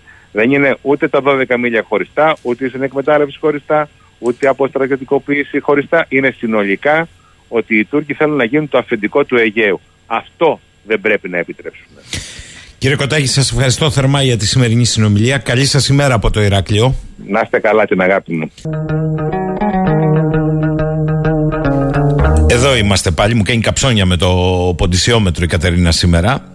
Λέει ο Σωτήρης το ευρώ δεν έχει μεγαλύτερη σημασία από τη δημοκρατία. Σωστά το είπε ο κύριος Κοτάκης. Μερικό χρόνια πριν όμως θεωρήθηκε ικανός λόγος για να γράψουν στα παλιότερα των υποδημάτων τους τη βούληση του λαού μας. Ο Αντώνης, στα αλήθεια, ποιος πιστεύει τις φανερές δημοσκοπήσεις; Κάθε φορά που γίνεται κάτι κακό για την κυβέρνηση, βγαίνει την ίδια μέρα δημοσκόπηση που δίνει την κυβέρνηση 10 μονάδες μπροστά. Καταλάβαμε, λέει, με αυτόν τον τρόπο τι συμβαίνει. Ο Σωτήρης, να με συγχωρείτε, αλλά ζούμε με αυταπάτες μέσα στο ευρώ. Ο Μιχάλης, η ίδια η Ελλάδα κατάργησε τα εγκύτερα σημεία βάσης ε, με βάση το χάρτη της ε, Σεβίλης. Ο Νικόλας, δηλαδή οι πολίτες είναι ευαίσθητοι στα, λα- στη λαμογιά ενός βουλευτή αλλά είναι παντελώς αδιάφεροι στην ανυπαρξία θεσμών δημοκρατίας και δικαιοσύνης όπως είναι οι υποκλοπές που είναι η πηγή και της λαμογιάς. Αν αυτό είναι αλήθεια τότε έχουμε τεράστιο πρόβλημα ως λαός. Και ο φίλος ο Γρηγόρης, αχ Γιώργο, πιο φάκελος εθνικών θεμάτων όταν έχεις από τη μία λαμόγιο βουλευτή να βγάζει ο ίδιος το σφυρί τα σπίτια και τις πρώτες κατοικίες για να τα κονομά από τα κόκκινα δάνεια η σύμπασα την πολιτική τάξη να μπαίνει μέσα στα site της παιδοφιλίας. Τι ψάχνεις τώρα; Θα σας πω τι ψάχνω με τον εξαιρετικό επόμενο συνομιλητή μας, τον εξαιρετικό κύριο Δημήτρη Σταθακόπουλο, ο οποίος εκτός ε, από νομικός διδάσκει και γνωρίζει την τουρκική, διδάσκει όμως όλη την ιστορία ε, την Οθωμανική, τους ξέρει από την καλή και την ανάποδη, μπορεί και βγάζει μέσα από συμβολισμούς πάρα πολλά ζητούμενα. Καλημέρα κύριε Σταθακόπουλε. Καλημέρα και σας γίνει και στους ακροατές σας. Λοιπόν, είδα μια εξαιρετική ανάλυση σας με αφορμή την τελευταία δημοσκόπηση στη γειτονική χώρα που δείχνει να παίρνει για τα καλά τα πάνω του ο Ερντογάν, αλλά δεν θα ξεκινήσω από αυτό.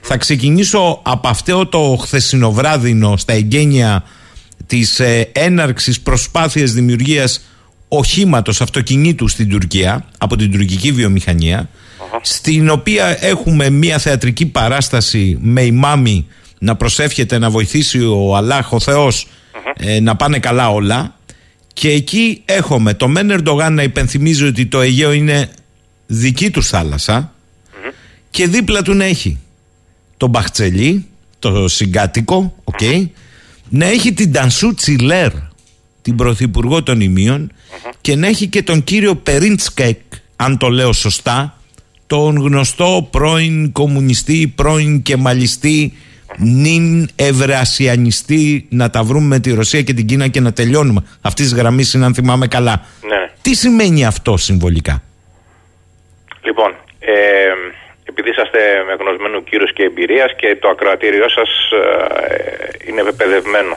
Δηλαδή γνωρίζει και ασχολείται και ψάχνει. Και επειδή έχω την τιμή να με καλείτε χρόνια και να κάνω αυτές τις αναλύσεις, ε, ζητώ συγγνώμη εκ προημίου αν φανώ ότι επαναλαμβάνομαι. Ε, όμως, ο αξιακός κώδικας των Οθωμανών μέχρι το 1923 και από τον Τούρκων από το 1923 και μετά, από τις 29 Οκτωβρίου του 1923 και μετά που έχουμε Τουρκία, ήταν, είναι και θα είναι πολύ συγκεκριμένος, πλήρως αναγνωρίσιμος για εμάς που τους μελετάμε και πλήρως ερμηνεύσιμος. Γι' αυτό θυμόσαστε ότι χρόνια τώρα και με τίτλους βιβλίων μου αναφέρομαι στο προβλεπτό και στο απρόβλεπτο και είμαι ε, αρνητής τελείως του επιθετικού προσδιορισμού απρόβλεπτος Ερντογάν, απρόβλεπτη Τουρκία. Αυτό, όπως ξέρετε καλύτερα και από μένα, γιατί ασχολείστε καθημερινά δημοσιογραφικά, είναι το άλοθη, αν θέλετε, της αδυναμίας της ελληνικής ε, της πολιτικής ευρύτερα τα τελευταία 40 χρόνια να αντιμετωπίσει τον Ερντογάν και όχι πριν τους κεμαλιστές και την, την Δασούτσιλέρ δηλαδή και τον, τον Κουτοζάλ και πάει λέγοντας. Λέγοντας ότι ε, αφού είναι φίλοι μας και ε, χορεύουμε μαζί ζεμπέκα και κάνουμε και κουμπαριές και αφού είμαστε μαζί και στο ΝΑΤΟ δεν έχουμε κάτι να φοβόμαστε. Ο κίνδυνος πάντα ήταν ιστορικά έτσι θεωρούσαμε ε, ο Σοβιετικός κάποτε. Ε, και η Τουρκία το ίδιο νόμιζε. Μετά την κατάρρευση όμως της Σοβιετικής Ένωσης ε, η Τουρκία στράφηκε αποκλειστικά σε εμάς, είναι το γενικό παιχνίδι που θέλει να παίξει γεωπολιτικά. Εν της περιπτώσει, ε, εγώ τις καθημερινές ε, ειδήσεις, οι οποίες τις αξιολογώ, τις βλέπω, τις παρακολουθώ, τις θεωρώ συμπτώματα μιας ευρύτερης ασθένειας, παθογένειας, που λέγεται τουρκικός αναθεωρητισμός, ο οποίος υπήρχε, υπάρχει και θα υπάρχει και με τους επιγόνους του πρόεδρου Ερντογάν όταν κάποια στιγμή επισυμβεί και αυτό. Ω εκ τούτου λοιπόν το χθεσινό που παντρεύεται αν θέλετε το περιστατικό το οποίο περιγράψατε και με την τελευταία δημοσκόπηση που έγινε η οποία τον δείχνει να έχει ξεφύγει πολύ μπροστά κοντά στις 10 μονάδες από το ας το πούμε που δεν είναι ακόμα ενιαίο, δεν έχουν κατορθώσει να γίνουν ενιαίο, ας πούμε από το μέτωπο της αντιπολίτευσης ε, κρατώντας ένα 10 κοντά στο 11% μια διευκρίνηστη ψήφο το που θα στραφούν στο δεύτερο γύρο οι Κούρδοι οι οποίοι θα γύρουν και την, ε, αυτή τη στιγμή δηλαδή θα ψηφίσουν το κουρδικό κόμμα κοντά στο 10-11% αλλά το που θα γύρουν στη, στη, στο δεύτερο γύρο ε, δεν το γνωρίζουμε ακόμα επομένως, επομένως εκεί ψαρεύουν και οι δύο. Τώρα ε, είχα πει το Φεβρουάριο και μαζί το είχαμε πει δηλαδή με είχατε φιλοξενήσει ότι η Τουρκία στρέφει αργά αλλά σταθερά προς την Ευρασία όταν ξεκίνησε ο πόλεμος. Τότε όλοι μου οι γνωστοί και φίλοι και συνάδελφοι μου είχαν πει και δημοσίως ότι είμαι ο μόνος που το λέει αυτό. Ναι, ναι, το θυμάμαι, το θυμάμαι. Λοιπόν, θεωρούσαν ότι η Τουρκία θα πάει Στη προς το ΝΑΤΟ τελικά. Στο τέλος, ναι. Τελικά έγινε εκείνο που είπα εγώ, όχι γιατί είμαι έξυπνος ή γιατί ε, έχω μαντικό χάρισμα. Διότι πάρα πολύ απλά ασχολούμαι με τους Τούρκους εδώ και 40 χρόνια. Και αν σε αυτό προσθέσουμε και τη γνώση και την εμπειρία του έμεινου του δασκάλου μου του Νεοκλήτου Σαρή, που έφυγε τέτοιες μέρες το 2011, νέος σχετικά 70 ετών, ε, αν προσθέσουμε λοιπόν και τη δικιά του γνώση και εμπειρία που μεταλαμπάδεσε, αντιλαμβανόμαστε ότι πάμε πίσω σε γνώση και εμπειρία, ειδικά των Οθωμανών και των Τούρκων, τουλάχιστον 100 χρόνια. Συν αυτά που έχουμε διαβάσει από τα αρχεία τους και μπορούμε να αξιολογήσουμε στην πρωτότυπη ε, μορφή τους και στη γλώσσα τους. Επίσης, ένα τεράστιο θέμα το οποίο δεν μπορούμε να αντιληφθούμε στην Ελλάδα και δεν είμαστε και υποχρεωμένοι στο φινάλε. Δηλαδή, ο απλός πολίτης, ο καθημερινός ή ο κάθε δημοσιογράφος, όταν κάνει ερωτήσεις, δεν είναι υποχρεωμένος να έχει τέτοιου είδους ειδικότητα. Ακόμα, ακόμα και όσοι είναι διεθνολόγοι και ασχολούνται με διεθνές δίκαιο, διεθνείς σχέσεις γενικώ των χωρών, ή στρατιωτικοί αναλυτές, οι οποίοι έχουν ένα μάνιο, ένα εγχειρίδιο ανάλυσης και σκέψης δυτικής. Η Τουρκία είναι sui generis, είναι ιδιογενής, είναι ιδιότυπη, είναι μια ιδιαίτερη περίπτωση και πρέπει να μελετάς μόνο την Τουρκία. Για να μπορέσεις να καταλάβεις όταν λέει ο Ερντογάν θα έρθω μια νύχτα ξαφνικά, όταν λέει η Ελλάδα και η Κύπρος δεν είναι εκεί που πρέπει να είναι, η απλή μετάφραση δεν μας οδηγεί σε ασφαλή συμπεράσματα. Χρειάζεται νοημα, νοηματοδότηση, δηλαδή να καταλάβεις το νόημα πίσω από αυτό σύμφωνα με το δικό του αξιακό κώδικα. Που κανένας, ξαναλέω, επιστήμονας δεν είναι υποχρεωμένος μέσα στη γενική σπουδή του και όσο σωστά πράγματα και να λέει, να ξέρει ακριβώς τι εννοεί ο Ερντογάν. Ή μόνον όσοι ασχολούμαστε με αυτόν τον άνθρωπο ή γενικά με την πολιτική της Τουρκίας, που είναι η δουλειά μας. Είμαστε υποχρεωμένοι. Δηλαδή, για να το πω πιο λαϊκά, γιατροί μπορεί να είναι όλοι, ο καθένας έχει την ειδικότητά του και στην ειδικότητα έχουμε μια εξειδίκευση. Εγώ έχω λοιπόν μια εξειδίκευση ειδικά στους Οθωμανούς και στους Τούρκους και δει τα τελευταία 20 χρόνια στον πρόεδρο Ερντογάν, τον οποίο παρακολουθώ στα πάντα. Ακόμα και στα πιο ασήματα που μπορεί να λέει, αλλά που τελικά έχουν νόημα και του βλάκι του βλάκι οικοδομούν το οικοδόμημα. Έλεγα λοιπόν το Φλεβάρι ότι θα στρέψει προς την Ευρασία και το κάνει. Το δήλωσε πανηγυρικά 9 Ιουνίου με το πέρας της ασκήσεως ΕΦΕΣ που είπε ότι ο πόλεμος στην Ουκρανία κατέδειξε πρώτον τη χρησιμότητα της Τουρκίας ως ενδιάμεσος ο οποίος συνομιλεί με την Ρωσία, με την Ουκρανία ε, συνομιλεί με, το, με τους Νατοικούς και δει με την Αμερική και τη Γερμανία και γενικώς μπορεί να συνομιλεί με όποιον θέλει. Και να είναι ταυτόχρονα και συνομιλητής, όχι μόνο στο ΝΑΤΟ, ή να τον καλούν ως observer παρατηρητής στην Ευρωπαϊκή Ένωση, αλλά να είναι και στην, στο σύμφωνο της Αγκάης. Ε, έστω πάλι και εκεί ακόμα ως παρατηρητής. Πάντως είναι παρόν. Μας το δήλωσε λοιπόν ότι ο πόλεμος κατέδειξε τη χρησιμότητα της Τουρκίας. Κατά αυτόν. Έτσι ερμηνεύω αυτόν. Δεν λέω δικές μου κρίσεις, λέω τι λέει ο Ερντογάν. Ε, θα τις αξιολογήσουμε μαζί αν έχουμε χρόνο. Ε, στη συνέχεια είπε ότι ο πόλεμος στην Ουκρανία κατέδεξε την αδυναμία της Δύσης, ενώντας Δύση λέει την Ευρωπαϊκή Ένωση και την Αμερική συγκεκριμένα. Δεν εννοεί το δυτικό κόσμο, το δυτικό πολιτισμό. Έτσι, γι' αυτό έχει σημασία το τι εννοεί αυτός και τι καταλαβαίνουμε εμείς. Εννοεί την Ευρωπαϊκή Ένωση και την Αμερική ως Δύση. Κατέδειξε την αδυναμία τους σε επάρκεια τροφίμων και σε επάρκεια ενέργειας. Σε αντίθεση, όπως είπε, με την Ευρασία, η οποία έχει επάρκεια ενέργειας και έχει αγανείς εκτάσεις, οι οποίες έστω και αν είναι καλλιεργημένες, μπορούν να καλλιεργηθούν με σύγχρονες μεθόδους και να αποφέρουν τρόφιμα για, τις, ε, για τους λαούς. Επίσης, είπε ότι η, η Δύση βρίσκεται σε δημογραφική αποδρομή. Είμαστε περίπου ένα δις ε, άνθρωποι, σε αντίθεση με τον υπόλοιπο κόσμο που είναι περίπου 6 δις. Και ο Ερντογάν προσβλέπει και κοιτάει προς την άλλη μεριά, συν όπως είπε, αθρηστικά τα πυρηνικά όπλα που έχουν οι άλλοι και μάλιστα επαπειλεί να τα χρησιμοποιήσουν, είναι περισσότερα από τα πυρηνικά όπλα που έχει η Δύση, η οποία δεσμεύεται ηθικά τέλος πάντων ή με ε, συμβάσεις να μην τα χρησιμοποιήσει.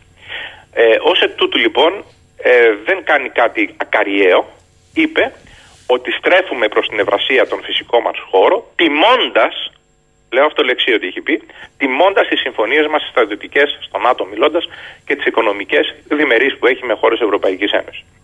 Από εκεί και πέρα, μπορεί να δίνει με μεγάλη ευκολία μπαϊρακτάρ ή φρεγάτες στους Ουκρανούς, λέγοντας οι Ουκρανοί ότι έχουμε πλοία τουρκικής καρδιάς και ψυχής αυτή τη στιγμή, να τα πηγαίνει άρεστα με τον Πούτιν και να είναι ε, η χώρα bypass που επικοινωνεί η αποκλεισμένη Ρωσία με τον έξω κόσμο μέσω της Τουρκίας, από το πιο απλό, δηλαδή τη Αεροφλότ προσγειώνεται στο αεροδρόμιο τη Κωνσταντινούπολης και μετά με την Τουρκ Χαβαγελαρή μετακινούνται οι Ρώσοι ανά τον κόσμο και το καλοκαίρι έτσι ήρθαν τουρίστες Ρώσοι στην Ελλάδα. Μια χαρά πήραν βίζα δηλαδή για τον τουρισμό για να έρθουν παρά τα μέτρα αποκλεισμού. Ε, και από εκεί και πέρα έχουμε το ξέπλυμα ουσιαστικά που γίνεται του μαύρου χρήματος. Γι' αυτό η Τουρκία όλο πτωχεύει και ουδέποτε πτωχεύει, διότι ζούσε, ζει και θα ζει από το μαύρο χρήμα, διότι η διεθνής κοινότητα έχει αποφασίσει τις μαύρες συναλλαγές μεταξύ 10 χωρών, όπως λέει το Bloomberg. Αυτό είναι ανακοίνωση του Bloomberg, όχι δικιά μου ανακοίνωση, Μμμ. έτσι η δήλωση.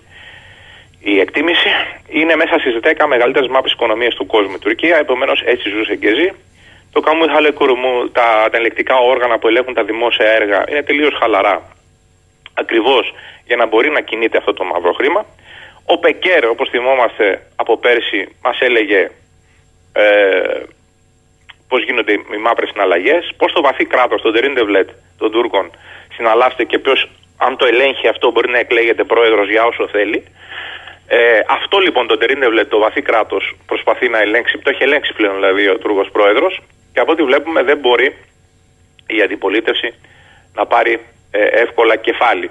Δεν μπορεί να πάρει εύκολα κεφάλι γιατί δεν βρίσκουν ποιον θα βάλουν ε, ε, μπροστινό. Ποιος θα μπει μπροστά και θα είναι το αντίπαλο δέος του Ερντογάν. Σε αυτό επιμένατε και λέγατε ότι ε, θα κρίνει και τη στάση του Ερντογάν στο Ακριβώς. εσωτερικό. Είχα πει και σε εσάς και σε άλλες συνεντεύξεις και σε κεντρικά δελτία ειδήσεων μεγάλων καναλιών έτσι, τηλεοπτικών ότι όταν μου λέγανε τι θα κάνει, τι θα γίνει με τα ελληνοτουρκικά, πόλεμος, πόλεμος κτλ. Λέω, ακούστε. Ακούω με μεγάλο σεβασμό όλους τους αναλυτές. Με μεγάλο σεβασμό, το λέω εν τιμή. Αλλιώς θεωρώ ότι δεν θα ήμουν τίποτα. Πρέπει να ακούς. Ακούω λοιπόν τις αναλύσεις που κάνουν οι στρατιωτικοί αναλυτές, γιατί δεν είμαι στρατιωτικός αναλυτής. Ακούω τις αναλύσεις που κάνουν οι γεωπολιτικοί αναλυτές, δεν είμαι γεωπολιτικός αναλυτής. Κοινωνιολόγο, ιστορικό, νομικός είμαι πάνω στα θέματα της Τουρκίας. Βεβαίως έχουν αντίκτυπο γεωπολιτικό αυτά τα οποία λέω, πλην όμως δεν είμαι με τη έννοια γεωπολιτικός. Και ακούμε μεγάλο μεγάλο σεβασμό και τους ε, διεθνολόγους των διεθνών σχέσεων. Γιατί εγώ ασχολούμαι με το διεθνές δίκαιο. Είναι τελείως διαφορετικό το να κοιτάξεις τι διεθνεί σχέσει από το να είσαι νομικός που ασχολείται με το διεθνές δίκαιο. Και εγώ ευτύχησα τη δεκαετία του 80 στη νομική Αθηνών να έχω καθηγητή τον Πρίτανη στην κυριολεξία του διεθνούς δικαίου στην Ελλάδα, αυτόν που δίδαξε τους πάντες διεθνές δίκαιο, τον Εμμανουήλ Ρούκουνα. Ε, ο οποίος τουλάχιστον έχω, ξέρω ότι έχω, γιατί μου στείλει επιστολή, ο, ότι έχω την αποδοχή του και την ανοχή του σε αυτά που λέω δημοσίως και όποτε με βλέπει και με ακούει. Ω εκ τούτου λοιπόν, ε, με την ε, αυτοπεποίθηση που μου δίνει η γνώση μου και η εμπειρία αναφορικά με την τουρκική κοινωνία και αν θέλετε ε, τις ευλογίες του αείμνηστου του δασκάλου μου, του Νεοκλήτου Αρίσταλου τουρκικά και του Εμμανουήλ Ρούκουνα στο διεθνές δίκαιο, νομίζω ότι μπορώ να, να εκτιμώ, έστω και αν δεν φαίνεται στιγμιαία, έστω και αν εκείνη την ώρα λες μα δεν είναι δυνατόν, όχι, α- α- άλλα είναι τα δείγματα, εγώ να διαβάζω πίσω από τις λέξεις και τις κινήσεις και να μπορώ να αξιολογώ πέντε πράγματα. Θυμόσαστε όταν πρωτογνωριστήκαμε που είχα πει τότε ότι θα απελευθερώσει του Έλληνες αξιωματικούς ανήμερα το 15 Αύγουστο. Το είχα πει τον Ιούνιο που εκλέχθηκε πρόεδρος και είχα πει ότι θα αφήσει του Έλληνες αξιωματικούς εχμαλώτου που τους είχε από το Μάρτιο του 18, τους αφήσει ανήμερα το 15 Αύγουστο. Όπως και τους άφησε. Γιατί συνέβη αυτό; Διότι λειτουργεί όπως οι Σουλτάνοι που ασκούσαν το λεγόμενο αφ, την άφεση, τη χάρη δηλαδή στους χριστιανικούς πληθυσμούς Χριστούγεννα, Πάσχα και 15 Αύγουστο. Αυτό ο, ο πολύς ελληνικός λαός δεν μπορεί να τα αντιληφθεί πλέον γιατί δεν παρακολουθεί τους συμβολισμούς πλέον των, των Τούρκων. Ε, μέχρι το 1922 όμως, συμβιώνοντας μαζί τους, έστω και με τη λογική του Ραγιά, ξέραμε ακριβώς τι κάνουν, πώς το κάνουν, το συμβολισμό τους και τι εννοούν. Ακόμα και οι αγράμματοι προπαπούδες μας γνώριζαν τι κάνει ο Τούρκος και γιατί το κάνει. Αυτό ξεχάστηκε τα τελευταία 100 χρόνια. Ε, και νομίζω ότι μαζί με την αξιολόγηση που κάνουμε τη νομική και τη γεωπολιτική και όλα τα σχετικά και τη στρατιωτική, πρέπει να γνωρίζουμε και τους συμβουλισμούς και το τι σημαίνει, τι νοηματοδοτεί για την ακρίβεια η κάθε πράξη τους. Έτσι λοιπόν, είχα πει ότι θα σας πω, μιλώντας μέσω των δημοσιογράφων στο ευρύ κοινό, θα σας πω ακριβώς τι μέλη γενέστε για τα ελληνοτουρκικά, όταν θα ανακοινώσει η αντιπολίτευση το αντίπαλον δέος του Ερντογάν ή όταν γύρει η, η δημοσκόπηση, η, η ζυγαριά υπέρ του. Τότε θα σας πω ακριβώς τι θα γίνει. Δηλαδή, είχα πει, νομίζω το είχαμε πει και μαζί, σε περίπτωση που χάνει σταθερά, τότε θα χρειαστεί να κάνει ενεργοποίηση του άρθρου 119 του τροποποιητικού νόμου του τουρκικού συντάγματος, το οποίο του επιτρέπει σε περιπτώσεις ανωτέρας βίας, δηλαδή πολέμου που δέχεται η Τουρκία ή που κάνει η Τουρκία, και έχει και, άλλα, και άλλους λόγους βέβαια μέσα, λέω τώρα για το πολεμικό σκέλος, ότι μπορεί να παρατείνει τη θητεία του για έξι μήνες και μετά για άλλους τέσσερις και μετά για άλλους τέσσερις, διοικώντας την Τουρκία με πιδέλτα, δηλαδή με προεδρικά διατάγματα, δηλαδή σχεδόν δικτακτορικά. Τα οποία θα φέρνει, λέει, στην Αθηνοσυνέλευση εντός τριμήνου για επικύρωση, τα πιδέλτα του, ε, αν και εφόσον μπορεί να συγκληθεί η Εθνοσυνέλευση. Που θα έχει λόγους να λέει ότι δεν μπορεί να συγκληθεί η Εθνοσυνέλευση και επομένως να διοικήσει για όσο θέλει να παρατείνει την κατάσταση, να φανεί μετά ως σωτήρας από μια κατάσταση που ίσως έχει δημιουργήσει ο ίδιος επίτηδες. Ακριβώς για να εμφανιστεί ω σωτήρας, ε, δηλαδή ένα σκηνοθετημένο γεγονός, το οποίο ε, θα τον έφερνε ε, να γύρει πάλι την ζυγαριά υπέρ του, σε περίπτωση δηλαδή που τώρα δεν ήταν καλά τα πράγματα. Επίσης ε, έχει ξαναενεργοποιήσει, το γνωρίζουμε αυτό, το βλέπουμε εξάλλου, το παλιό ιστορικό Οζέλ Χαρπτέρεση, το γραφείο μυστικού ειδικού πολέμου από το 1955 που είχε κάνει τότε τα Σεπτεμβριανά. Το οποίο τα ρίξαν τότε σε κάτι απτάλιδε, όπως λένε οι Τούρκοι. Απτάλ σημαίνει αργόστροφος, δηλαδή αυτός που δεν είναι ιδιαίτερα έξυπνος. Τους οποίους χαρακτήρισαν ε, κομμουνιστές, χωρίς να είναι οι άνθρωποι. Ούτε ξέραν δηλαδή τι σημαίνει κομμουνισμός αυτοί. Τους τα φορτώσανε, τους δίκασαν σε μεγάλες δίκες τότε για το προγκρόμ, τους καταδίκασαν ε, ότι αυτοί ήταν οι υποκινητές του προγκρόμ το οποίο γνωρίζουμε πλέον ότι το είχε οργανώσει το Οζέλ Χαπντερεσί το οποίο με άλλο όνομα σήμερα αλλά πάλι γραφείο ειδικού μυστικού πολέμου είναι το ίδιο παραμένει ε, μπορεί να στήσει μια οποιαδήποτε προβοκάτσια για να δικαιολογήσει την οποιαδήποτε πράξη του Προέδρου και η οποία να είναι συνταγματική χωρίς να γίνεται συνταγματική εκτροπή. Όμως από τη στιγμή που προχθές είδαμε τη δημοσκόπηση να γέρνει υπέρ του και μάλιστα με 10 μονάδες μπροστά, πλέον πιθανολογώ ότι το ενδιαφέρον του πλέον θα φύγει από την Ελλάδα, από την Ελλάδα με την έννοια της εμπόλεμης πιθανολογούμενης κατάστασης. Ότι πλέον θα παραμείνει η ρητορική όπως τη γνωρίζουμε, δηλαδή αμφισβήτηση των πάντων, αναβάθμιση σε νομικό επίπεδο αμφισβήτησης, ε, προκλήσεις, ε, ε, εντολές στα αεροπλάνα να κάνουν παραβιάσεις, ε, να εμπλέκονται. Ε, ε, θα ακούμε συνέχεια ότι οι Έλληνες μουσουλμάνοι είναι Τούρκοι. θα ακούμε θέματα της Βόρειας Κύπρου, θα ακούμε Ανατολική Μεσόγειο, τα πλοία ίσως βγουν παρά έξω να σου λατσάρουν, δεν ξέρουμε βέβαια γιατί όσο χειμωνιάζει και η άκρη η άσπρη θάλασσα, το Αιγαίο, τι το Αιγαίο, η Μεσόγειος, όπως τη λένε, ε, βγάζει φίδια και δεν είναι ότι καλύτερο για έρευνες. Εν τη περιπτώσει, όλο αυτό που έχουμε συνηθίσει τα τελευταία χρόνια θα παραμείνει, θα ενταθεί κιόλας. Όμως, εφόσον βλέπει ότι τα πάει καλά εσωτερικά και ότι αυτή η πολιτική που έχει ασκήσει της πολιορκίας κατά της Ελλάδος και του αναγκαίου κακού για τη Δύση και του χρήσιμου δούριου ύπου της Ανατολής και της Ρωσίας κατά της Δύσεως, πάντοτε με το αζημίωτο, γιατί ωφελείται από όλα αυτά η Τουρκία, Όσο του βγαίνει λοιπόν αυτό το παιχνίδι, είναι λαοπρόβλητος, φέρνει αποτελέσματα στον ίδιο ένα. Ε, μπορεί να μην φέρνει στην τσέπη άμεσα του Τούρκου πολίτη, πλην όμως του δίνει το όραμα, του δίνει την ελπίδα. Και αυτοί ζουν με το Κισμέτ. Εδώ πέρα και εμείς είμαστε μέσα σε 10% πόσο είναι πληθωρισμό. Ζούμε σε 12 χρόνια συνέχεια μνημόνια και εγκλεισμένοι και ε, τώρα με συνθήκες πολέμου, τρίτου παγκοσμίου πολέμου οικονομικές. Ε, και τούτη ζούμε ακόμα με την ελπίδα. Και εμά στην τσέπη μας την αδειάζει, βλέπουμε. Δεν βλέπουμε να γεμίζει η τσέπη μας. Άρα λοιπόν είναι ένα παγκόσμιο φαινόμενο αυτό. Υπάρχει και στην Τουρκία. Απλά εκεί πέρα τους δίνει και ένα μεγάλο όραμα της μεγάλης Τουρκίας ότι τους λέει παιδιά κάτι υπονομονή. Εδώ πέρα γίνονται φαραωνικά έργα. Πάμε για ανεξαρτοποίηση. Πάμε για ακουγιού ε, ε, πυρηνικά εργοστάσια. Πάμε για ε, που πουλάμε προϊόντα στρατιωτικά. Ε, πουλάμε γιοταχή. Παλιά είχαν και τα Μουράτ. Ήταν η Fiat που τα φτιάχνε τα Μουράτ στην uh, Τουρκία, τα ονόμαζαν Μουράτ, όχι Fiat, ε, ήδη από τη δεκαετία του 70 αυτό.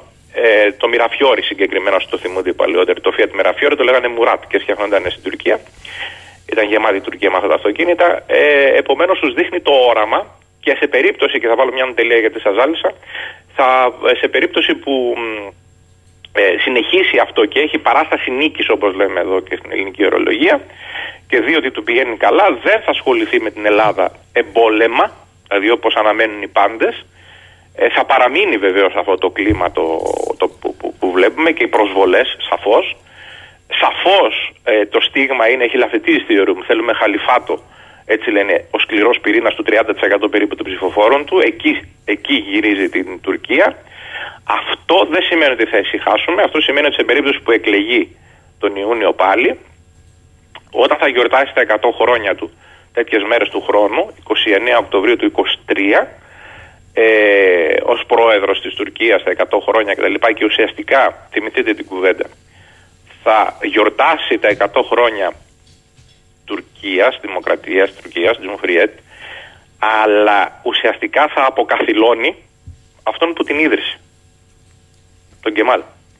Δηλαδή, ε, ε, έχει αυτό το οξύμορο. Δηλαδή, από τη μία μεριά τιμά τον εθνικισμό του Ζιγιάγκιο Καλ, του πνευματικού πατέρα του Κεμάλ, τον Κεμάλ, όμως ο ίδιος ουσιαστικά είναι θειασότης του Αμπτούλ Χαμντιχάν, ο οποίος ήταν ο τελευταίος και χαλίφης ουσιαστικά ε, του, του Ισλάμ ευρύτερα και είχε μια τεράστια διείσδυση ως δάχτυλος της Δύσης στο, στο Ισλάμ στην Ινδονησία και στην Άπο Ανατολή. Αυτό το ρόλο θέλει να παίξει, αυτό το ρόλο τον ενδιαφέρει να έχει και να συνδυάσει εθνικισμό, όχι όμως και μαλλικού τύπου, αλλά ισλαμικού τύπου που είναι ευρύτερος. Και εκεί ακριβώς, επειδή το προφητικό βιβλίο του Χάντιγκτον, του Σάμιελ, για την σύγκρουση των πολιτισμών, νομίζω ότι γραμμένο το 90, ε, ήδη αυτή τη στιγμή το βλέπουμε να εξελίσσεται και να εκδηλώνεται, νομίζω ότι όταν θα έρθει αυτή η ώρα, που θα έρθει, είναι νομοτελειακό για την ανθρωπότητα, εκτός και πριτανεύσει λογική, μακάρι.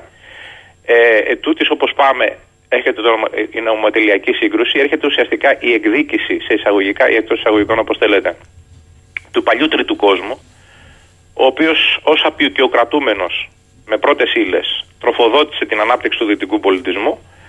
Ε, αυτή τη στιγμή ήρθε η ώρα ε, να τα πάρει πίσω και σκληρά. Ε, θα το πληρώσουμε, θα το πληρώσουμε όλοι μας και αν όχι εμείς τα γεράματά μας, τα παιδιά και τα εγγόνια μας την επικράτηση του άλλου κόσμου.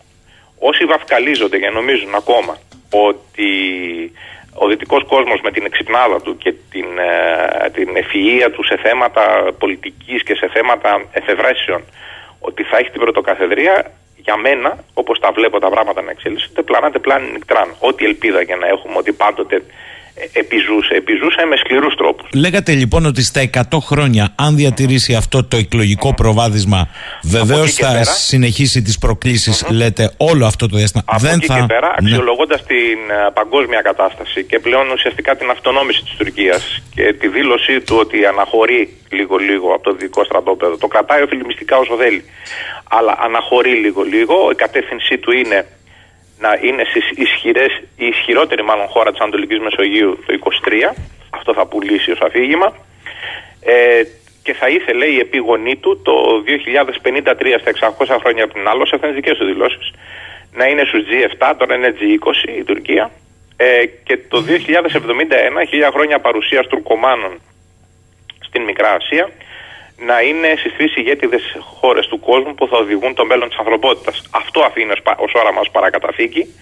Μπορεί να μην υλοποιηθεί, μπορεί να είναι φαραωνικά και φαντασιόπληκτα όλα αυτά που λέει, πλην όμως αφήνει κάτι. Αφήνει ένα όραμα. Ε, αυτό πρέπει να το υπολογίζουμε. Και επειδή η σύγκρουση των πολιτισμών, όπως έλεγα προηγουμένως, είναι αναπόφευκτη να γίνει κάποια στιγμή, έστω και δεν έχει προχυπτέψει εδώ πέρα και 30 χρόνια ο Χάντιγκτον, δεν είναι πολύς ο χρόνος. Ο ιστορικός χρόνος λειτουργεί αλλιώς από τη ζωή των ανθρώπων. Ε, δηλαδή είναι σύντομα τα διαστήματα της ζωής ενός ανθρώπου, τα 70, 80, 90 χρόνια. Ε, για την ιστορία είναι ένα τίποτα. Ε, σε ιστορικούς χρόνους λοιπόν αυτό θα συμβεί και η Ελλάδα ούσα στην γεωγραφική θέση που είναι, επειδή έχει εμπλακεί σε όλους τους πολέμους της ανθρωπότητας, από την ιστορία, διαχρονικά στην ιστορία, θα εμπλακεί και σε αυτό το οποίο θα έρθει.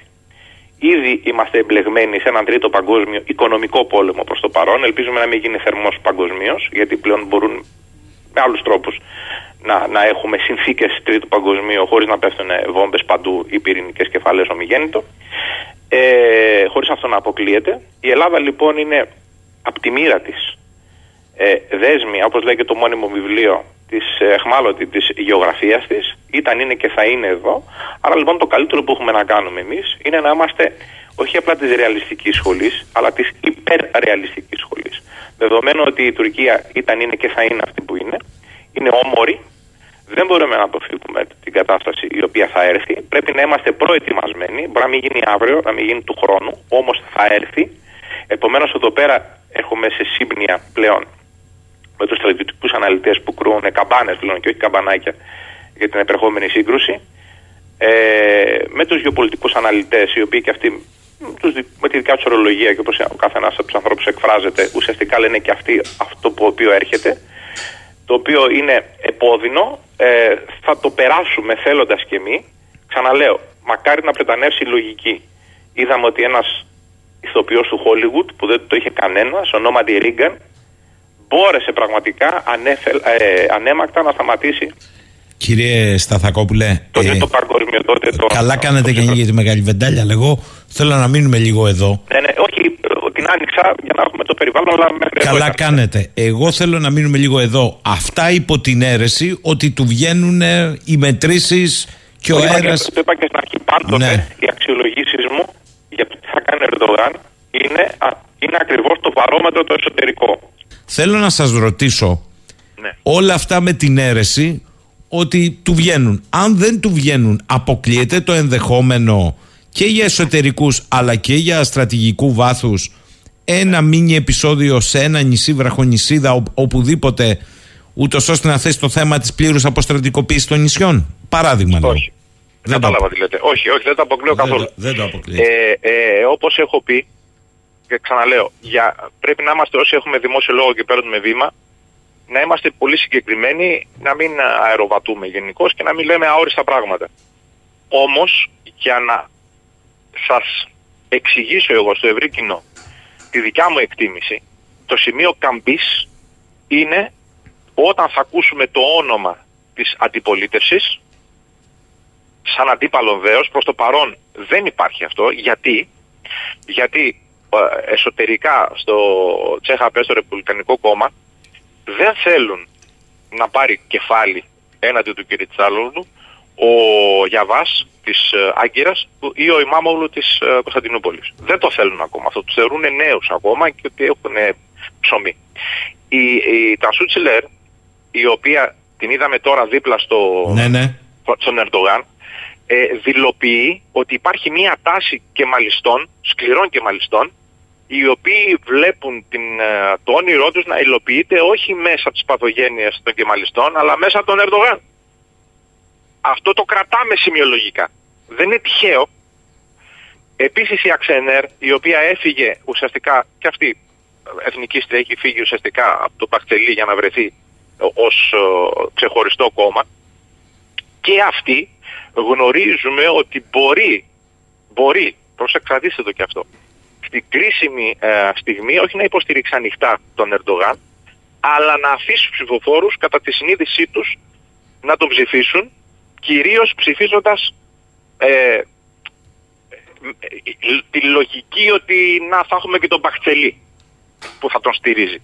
Άρα λοιπόν δια της πλαγίας οδού.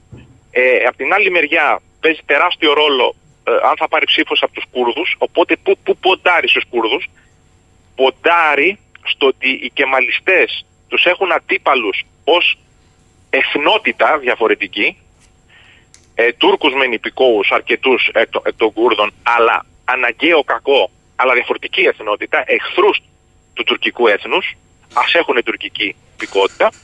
Αντίθετα ο Ερντογάν ψάχνει να βρει σημείο επαφής το Ισλάμ. Εντάξει, αλλά δηλαδή, έχει τον Ντεμιτρά μες στη φυλακή ο Ερντογάν. Κα, κα, καμία τηρήση. Προσέξτε τώρα. Α, τον Ντεμιτρά και όσους είναι στα βουνά τους θεωρούν ακροαριστερούς. Εγώ σας μιλάω για αυτούς οι οποίοι είναι ψηφοφόροι Κούρδοι και οι οποίοι είναι αστικοποιημένοι. Μάλιστα, τους αστικοποιημένους. Υπάρχει, υπάρχει, υπάρχει Κούρδος γιατρός, δικηγόρος, έμπορος, ο οποίος δεν θέλει καμία φασαρία. Ούτε τον ενδιαφέρει να ανακατωθεί η βολή του, να το πω έτσι, για να γίνει κουρδικό κράτος. Άρα λοιπόν, όλα, όλη αυτή την παράμετρο τη βλέπουμε, την αξιολογούμε και ξαναλέω, αν δεν υπάρξει αντίπαλον δέος από την αντιπολίτευση κατά του Ερντογάν, τότε ο Ερντογάν θα στραφεί στο εσωτερικό, θα ποντάρει στο ότι έχει παράσταση νίκης αυτή τη στιγμή, να το ενισχύσει, άρα θα στραφεί στο εσωτερικό, δεν έχει τόσο ανάγκη την Ελλάδα, μόνο στη ρητορική. Αν όμως του, δεν του βγαίνουν αυτά τα σενάρια και πρέπει να ενεργοποιήσει το σύνταγμά του, χωρίς να κάνει συνταγματική εκτροπή, για να παραμείνει στην εξουσία για έξι μήνες, δηλαδή από τον Ιούνιο μέχρι το, το Δεκέμβριο του 2023 και μετά μια παράταση και άλλους τέσσερις μήνες και να πάει πια την άνοιξη ή το καλοκαίρι του 2024 να κάνει εκλογές, χωρίς να κάνει συνταγματική εκτροπή, ξαναλέω, τότε θα χρειαστεί την Ελλάδα σε θερμό επεισόδιο το οποίο μπορεί να είναι ένα από αυτά τα σενάρια τα οποία είπαμε. Παράδειγμα, το γραφείο ε, μυστικών υπηρεσιών θα μπορούσε να κάνει μια προβοκάτσια, να αποδοθεί στους Έλληνες και έστω και αν με τα σύγχρονα μέσα τα οποία υπάρχουν εμείς αποδεικνύουμε ότι δεν το κάναμε εμείς ε, ο αυτός θα ορίεται και θα χτυπιέται και θα λέει όχι εσείς το κάνατε και πρέπει να το πληρώσετε αυτό το, ε, αυτή την πράξη σας και τέλος πάντων να βρούμε, εδώ πέρα αρχίζουμε και μπαίνουμε στα πιο δύσκολα, να βρούμε κοινής αποδοχής χώρα mediator, διαμεσολαβητή. Mm. Προτείνω τη Γερμανία, προτείνω τις Ηνωμένες Πολιτείες. Αυτοί τι μας λένε, τι μας είπε και ο Σόλτς προχθές, άλλη υπόθεση λέει Ρωσίας-Ουκρανίας, άλλη υπόθεση λέει Τουρκίας-Ελλάδος. Βρείτε τα. Α, τι μας λένε συνέχεια λοιπόν, βρείτε τα, το βρείτε τα, είναι μια μεγάλη κουβέντα. Είναι εκπομπές εκπομπών, βιβλία επί βιβλίων. Τι βρείτε τα, δηλαδή να τα βρούμε πέρα από το θέμα της βαλοκρηπίδας και της ΑΟΣ, σε τι; Άρα λοιπόν από τη στιγμή που κάνεις τον καταπατητή συνομιλητή ισότιμο, το ξέρουμε από τη δικηγορία της καθημερινότητας, αλλά και στο διεθνές δίκαιο, αυτομάτως έχει κερδίσει κάτι. Είναι ισότιμος συνομιλητής. Από τη στιγμή λοιπόν που οτιδήποτε παίρνει, ζητάει 100. Αρχίζει και σου παίρνει ένα, ένα τη φορά, ένα τη φορά, τότε είσαι χαμένος απριόρι, εκ των προτέρων χαμένος σε αυτό το θέμα. Εγώ λοιπόν που, που, τι φοβάμαι πιο πολύ, σας το λέω πάντα κύριε Σαχίνη, φοβάμαι τον Ερντογάν; Όχι. Ποιον θα ήθελες μεταξύ Ερντογανικών και Ερντογάν, τον Ερντογάν. Όχι το Κεμαλιστών. Όχι τους Κεμαλιστές. Μάλιστα. Και τι φοβάσαι περισσότερο, Σταθακόπουλε, το εσωτερικό δικό μας μέτωπο να τα βρούμε, πάση θυσία, πόλεμο θέλετε; Όχι, δεν θέλουμε πόλεμο. Ε, αφού δεν θέλετε πόλεμο, πάμε να κάνουμε υποχωρήσει παντός επιστητού, τα οποία είμαστε ειδικοί σε αυτό, είμαστε, είμαι παλιά καραβάνα, τις 58 ετών είμαι.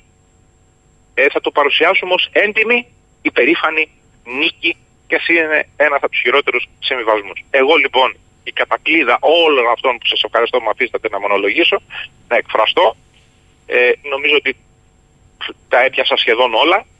Ε, τουλάχιστον όπως είναι στο μυαλό μου έτσι, και η, η, ανάλυση και όπως τα σκέφτομαι εκείνο που φοβάμαι περισσότερο πάντα είναι ο δικός μας κακός εαυτός και κυρίως όλους αυτούς οι οποίοι θα, θα εμφανιστούν και θα λένε μα θέλετε πόλεμο, μα θέλετε πόλεμο μα θέλετε πόλεμο. Τώρα, αν σου ανέβουν οι Τούρκοι σε ένα νησί τύπου ημείων, αυτό να ξέρουμε ότι έχει γκριζάρει όπως γκρίζαραν και τα ίμια και δεν ξαναλευκαίνει. Αυτό πρέπει να το αποτρέψουμε πάση θυσία. Θέλω να κλείσουμε ρωτώντας σας, η παρουσία στη χθεσινή φιέστα της αυτοκινητοβιομηχανίας εκτός του Ερντογάν του Μπακτσελή και της Τσίλερ, την οποία ναι. δώσετε εξήγηση του Περίντσεκ, λέει κάτι και θα έπρεπε να λέει κάτι και στους λεγόμενους δυτικούς; Ναι, ναι. Επαληθεύει αυτό που είπα το Φλεβάρι και που είπε πανηγυρικά ο Ερντογάν τον 9 Ιουνίου με το, με το πέρας ασκήσεως ΕΦΕΣ. Η Τουρκία στρέφει. Στρέφει δηλαδή έχει γυρίσει ένα βαπόρι αργό το οποίο ξέρετε για να στρέψει θέλει χρόνο και χώρο. Το στρέφει. Στρέφει και αυτό δεν είναι υποχρεωτικό καλό για εμάς. Το κρατώ κύριε Σταθακόπουλε. Ε, στρέφει, λέει κάποιος που, στο ευρωασιατικό μέτωπο. Αυτό εννοούσε ο κύριος ναι, ναι, ναι Σταθακόπουλος. Ναι, ναι, ο Περιντσέκ είναι από αυτούς που λένε σκληρά πρέπει να πάμε ευρωασιατικά, σκληρά με τη Ρωσία και σκληρά με την Κίνα. Το λέει ανοιχτά. Δεν το κρύβει. Θέλω να σας ευχαριστήσω θερμά κύριε Σταθακόπουλε για τη σημερινή. Και εγώ για τον χρόνο που μου δώσατε. Να είστε καλά, καλή σας ημέρα. Επίσης, επίσης. Φτάσαμε στο τέλος για σήμερα. Θα κλείσουμε με τραγούδι. Καλημέρα σε όλους.